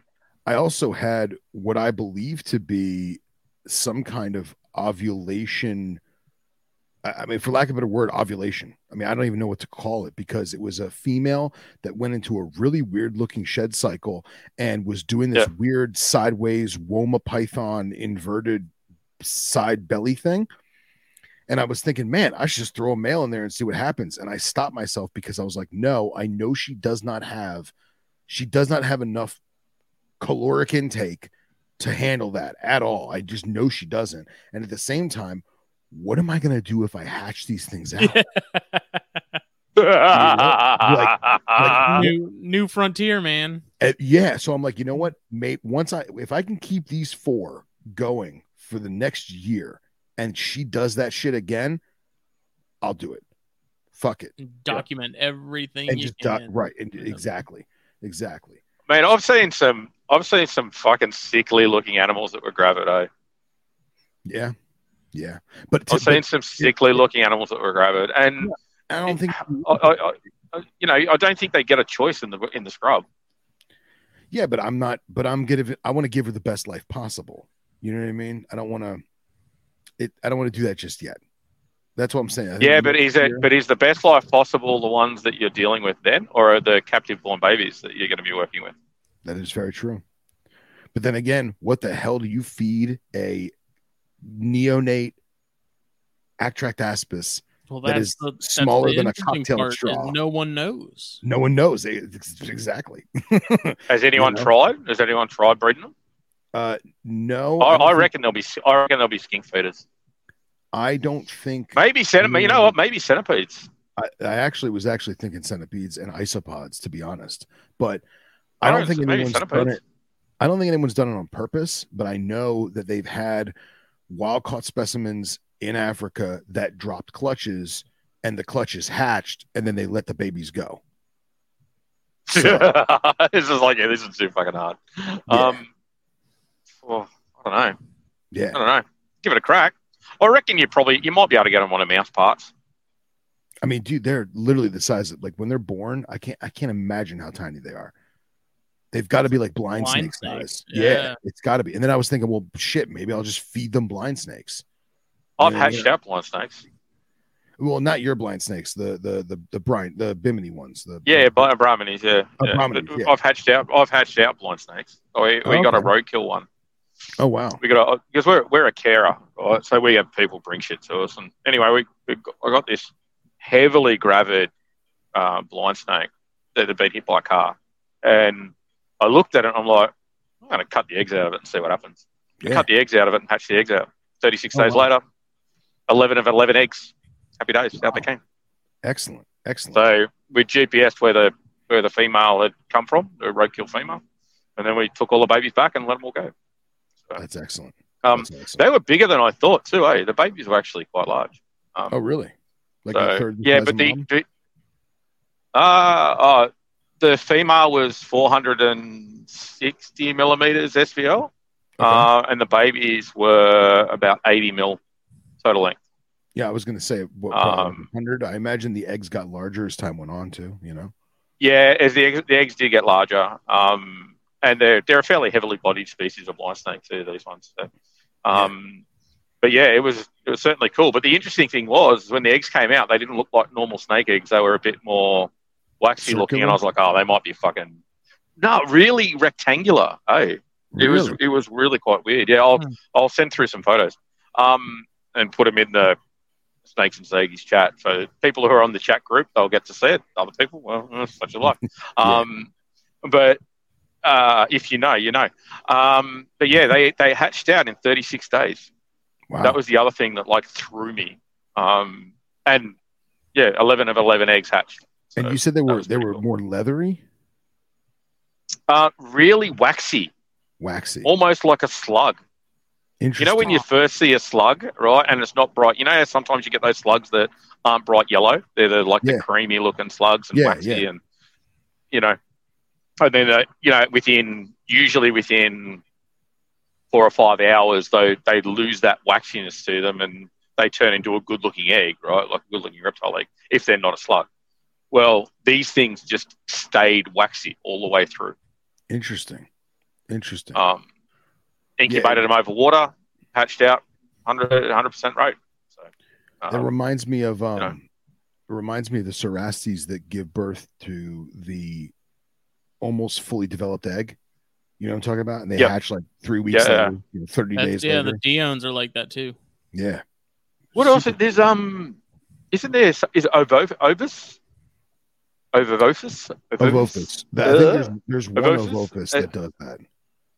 Yeah, uh, Monte like the or like- something like that. I yeah, think. the, the eggs Yeah, like, like three translucent. days, uh, three days or something like that.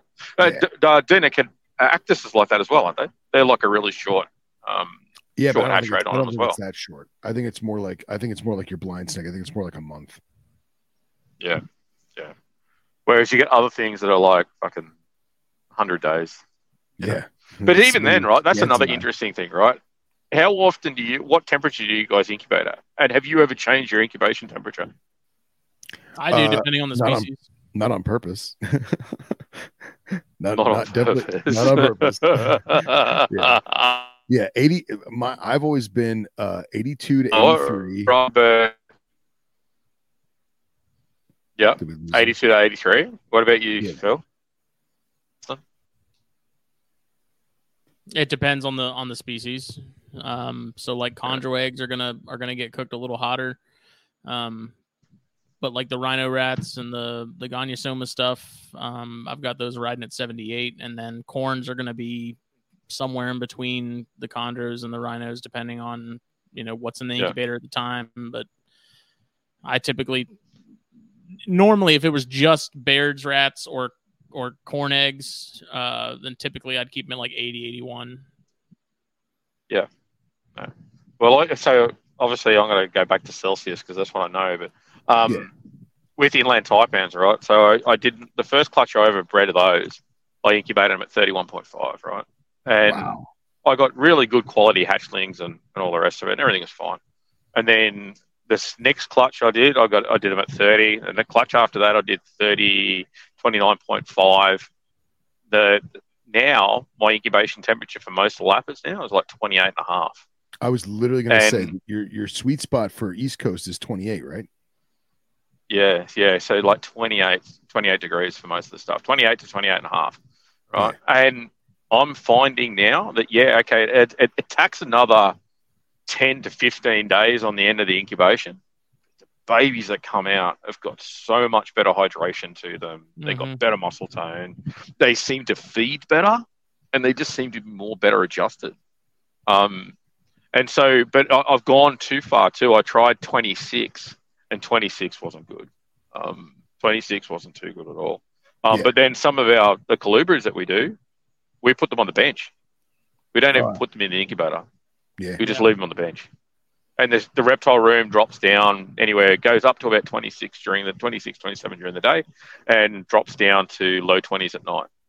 Right. Now- so the, the eggs are going through, literally going through a temperature swing every night of six to seven degrees, and they hatch out just fine.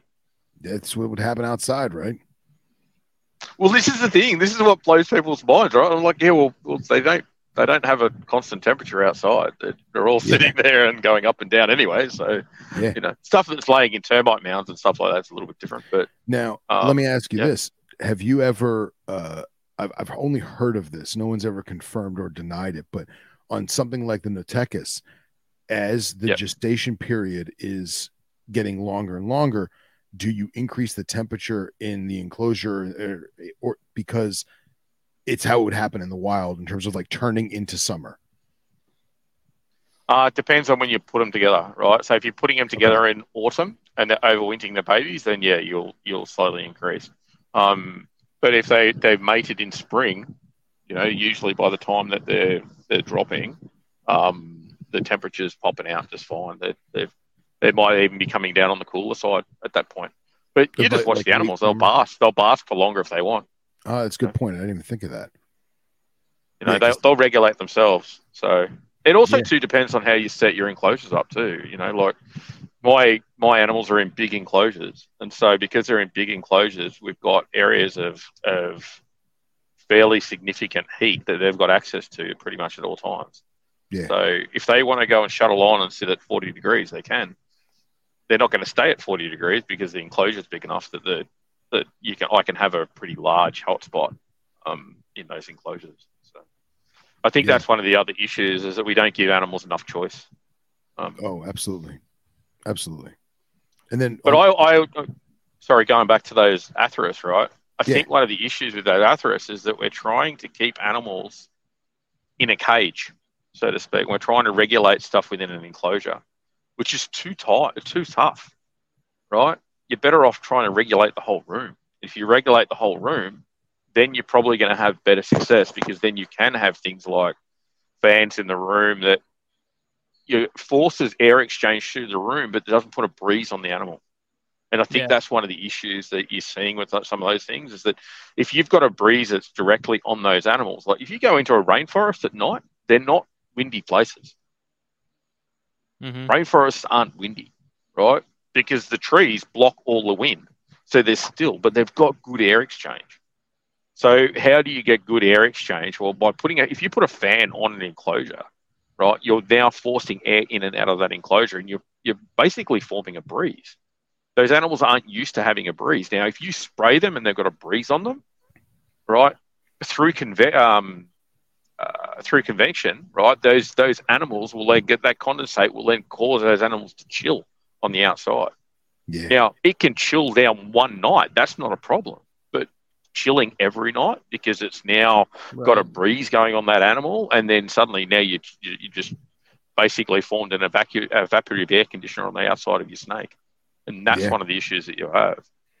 So I think with some of that stuff is yeah, you need good air exchange, and you need, you need to have that nighttime misting, but you can't have a breeze going through those enclosures, so fans don't necessarily work. Yeah, yeah, that's. Uh, I think it, even if you had like a computer fan pulling air out, I feel like that would be a pretty. That would get that job. Yeah, draw. Yeah, just drawing air out is probably not so bad as long as you've got a big enough air intake so that the um uh, the air right. is getting drawn in far enough. And where do you draw the air from? Do you draw it from above or do you draw it from below? Does that change it? Yeah. Oh well, according to Dick Visser's Viper book, his sketches from like the 70s is drawing from the top down. And that way, if there is any residual moisture, it's going down to the substrate in the water bowl and then out the front of the enclosure. But again, it's species specific. He's talking about, you know, Trimeresurus, while as we're talking about something yeah. African that's totally different, but happens to be green in a tree. Yeah, I, I yeah, I mean that stuff. That I mean, it, it's certainly interesting the way that that Dick Visser set up those enclosures. Um, yeah, but I think I think to be fair too, you look at those enclosures and those that enclosure style, that would have been done in the the late nineties, early eighties, late nineties sort of time is when Dick probably did those books, right? Yeah. So if you look at that now, how how many of you guys are still keeping the same way that you kept in the in the 80s and 90s and 2000s? Uh, some stuff, but that's out of laziness, not out of proper husbandry. See, I, I'd argue, right, that you're that you don't keep the same. Right? No, yeah, well, yes, You- I don't have the heat rock I had 20 years ago. You're correct. right? You don't keep the same way. You, you what what your level of of comfort is around using various methods changes as you progress as a keeper. Um, that's not to say that what Dick was doing is wrong at the time, but I don't think he would be doing that in the same way if he was still doing it today. Yeah. Um, and so, yeah, ventilation, air exchange, the principles of drawing air through an enclosure, I think, are really important. Um, I'm not necessarily sure you would achieve things in the same way, you know, because there's, there's different ways to do things. You know, you can push air onto a um, onto a wall, right? And then once you push air onto a wall, it can then dissipate. Now, if you put if you push air onto a wall that's got projections on it, you will then basically act as a baffle and it will change the, the way that the air moves around. And effectively, that's what you want to do. You want to have really soft air movement, but you still want to have good air movement through those enclosures. So you could potentially put something, if you want to get, keep the humidity in there and draw air through, you can put things like HEPA filters on and stuff like that, which will uh, which would retain the moisture from allow and stop the Right. moisture from escaping, right? But would still allow ventilation exchange. hmm yeah, that's a good point. So, you know, there's more than one way to skin that cat, so to speak. But mind you, I haven't seen too many HEPA filters in, in rainforest when I've been walking around. That's very true. well, they're there. They're just in the form of plants. Yeah, yeah. Well, that's it. That's it. Well, the transpiration rate of plants is going to add to things as well. Yeah, So, yeah, I think too, right? The muscle tone that, that those animals have as well is, is considerably different as well. Um, yeah, you know, wild animals are, are, are out there and, and every day are sitting there in uh, holding themselves onto tree. They've got ex- uh, trees and branches. They've got access to full spectrum lighting. Um, they have access to a better diet. The food that they're eating tends to be better because it's it tends to be leaner as opposed to fatter, right? For so sure. there's all all different changes there. So there's there's so many different things, and you know, eventually you'll you'll tweak something, and then that'll be enough to get the animals to survive, and then you'll keep tweaking, and eventually you'll go, oh yeah, these things are easy to keep. And like as a as a classic example of this, right? Um, 30 years ago, 30, 30 40 years ago, right? There was people that were keeping Lanthanotus, but they weren't keeping them well they certainly weren't reproducing them. Um, And yet now people are, are keeping and breeding Lanthanotus and because they've figured out how to do it. It's not that they're they're hard to keep, it's just that we weren't keeping them right. So I think the Anyway. the you know the ability or the availability of of new technologies and stuff definitely has a big hand in that too. oh shit yeah. Yeah, Yeah. I can't wait for another ten years when we, we catch up a little bit more to the fish people. Yeah. Yeah.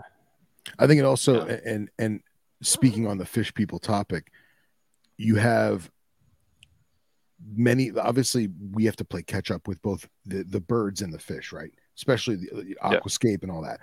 But the same way that the fish guys went to go see where their fish were coming from, I feel like Lanthanotus was just kind of like, look at this crazy dragon. And now it's like, oh no, no, no. I know exactly what river delta those live in. We need to go take temperature readings and and UV index and everything else. You know, and that's I feel like that that mindset is what's really changed and why people have been so much more successful with them. Not because they cracked some kind of code, but because they actually put some some thought into keeping them and caring for them.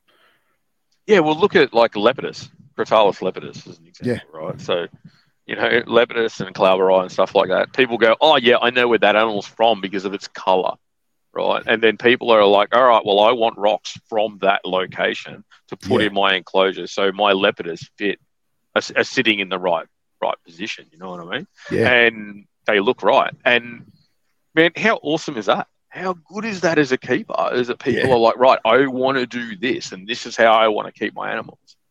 They're the Yeah. people that we should be celebrating. You know what I mean? Rather than, all right, I can keep a, I can keep a lepidus in a box that has a water bowl and paper towel, and you know, it, it- the lepidus probably doesn't mind too much, to be honest. This Yeah. way it's being kept, but you know, I'd, I'd much rather see a lepidus in a in an enriched environment, I suppose. Yeah, and I'll tell you right now, uh, one of my klauberi, I never had any flat facing rocks, and it wasn't until we saw them in the wild and the rumors of them stalking or, or, or in ambush position, looking up, not looking down like Yep. everything Yep. else. Yeah, so Yep. I did that, and literally the next day, I walk in the room and the thing's fucking looking up at the ceiling. So there Yep. we go. And it's You using and it's using a little bit of muscle tone, right, to sit in that particular position, right? Yep. Yep. It's it's it's doing things the way it's meant to be doing, right? Now Yeah. it probably won't make that much of a difference to that particular uh, cloud, right? Right. But from a, a husbandry point of view, but it might. You don't know, right? Yeah. Because their their heads, are, if they if they sit there, right, and their their whole design is to sit with their head sticking up at a forty five degree angle for eight to twelve hours a day, right? Yeah. And you know their their blood pressure on their head is going to be slightly less than if the animal's sitting flat. Yeah, exactly. Exactly. And so while it may not make much of a difference, it might make a difference to the the well being of that animal. Sure. Right. Sure. So if and as a, as a classic example for that is right is that if you let if you were lying down with your seat reclined all the time, would you be comfortable as opposed to sitting up? Some people would. Some people it, some people it would annoy some people. Other people it doesn't. So uh, it's one of those things that that I do wonder at times whether we should be you know tweaking little things all the time and changing things around in enclosures and stuff like that to try and see what's better for the animal. A little bit of stress isn't necessarily a bad thing either. Yeah, I Yeah. agree. Yeah, for sure. So, yeah. Well, gentlemen, Cool. we're at the two hour mark. All right. Sorry for jumping in and No, and, it's great, man. and- we uh, haven't seen you in commandeering. forever. No, no, not at all. Adding, adding to it. cool. All right. Well, much love to everybody. I will catch you on the flip side. Yeah, Thanks, man. buddy. Bye. See you guys. Bye. that was fun. That was. This episode, once again, brought to you by blackboxcages.com. You like racks? Cool. They've got some awesome ones. You like cages? Awesome. They've got some great ones too. Buy something, use the code THN at checkout, save yourself a little bit of money. And then if you also want to save some money and you also want to use that THN code, go over to fulviusapparel.com, grab some shirts, save yourself 15% off if you're listening to this podcast. That is the exclusive discount code for people who listen and watch. Look at that. Look at that. Sharp boy. Um, check that out. Got some new stuff that I'll have to put up here soon. And then uh, I'm I'm working on figuring out the international markets thing and being able to sell in Europe and and other you know Australia and stuff like that. Um, basically, the biggest hurdle with that is like the taxes and duties and things like that, and making sure that I've got all the bases covered there. Uh, yes, Corn Stars this uh, coming Thursday is going to be back. Um, we're going to be joined by Joe Peck. So me and Chris are pretty excited about that. Joe's a really good dude. Um, he's got a ton of awesome stuff. So excited for that. Uh, and then Puget Sound Pythons, check them out on Morph Market. Give them a follow also on Facebook and Instagram. Great people, great animals.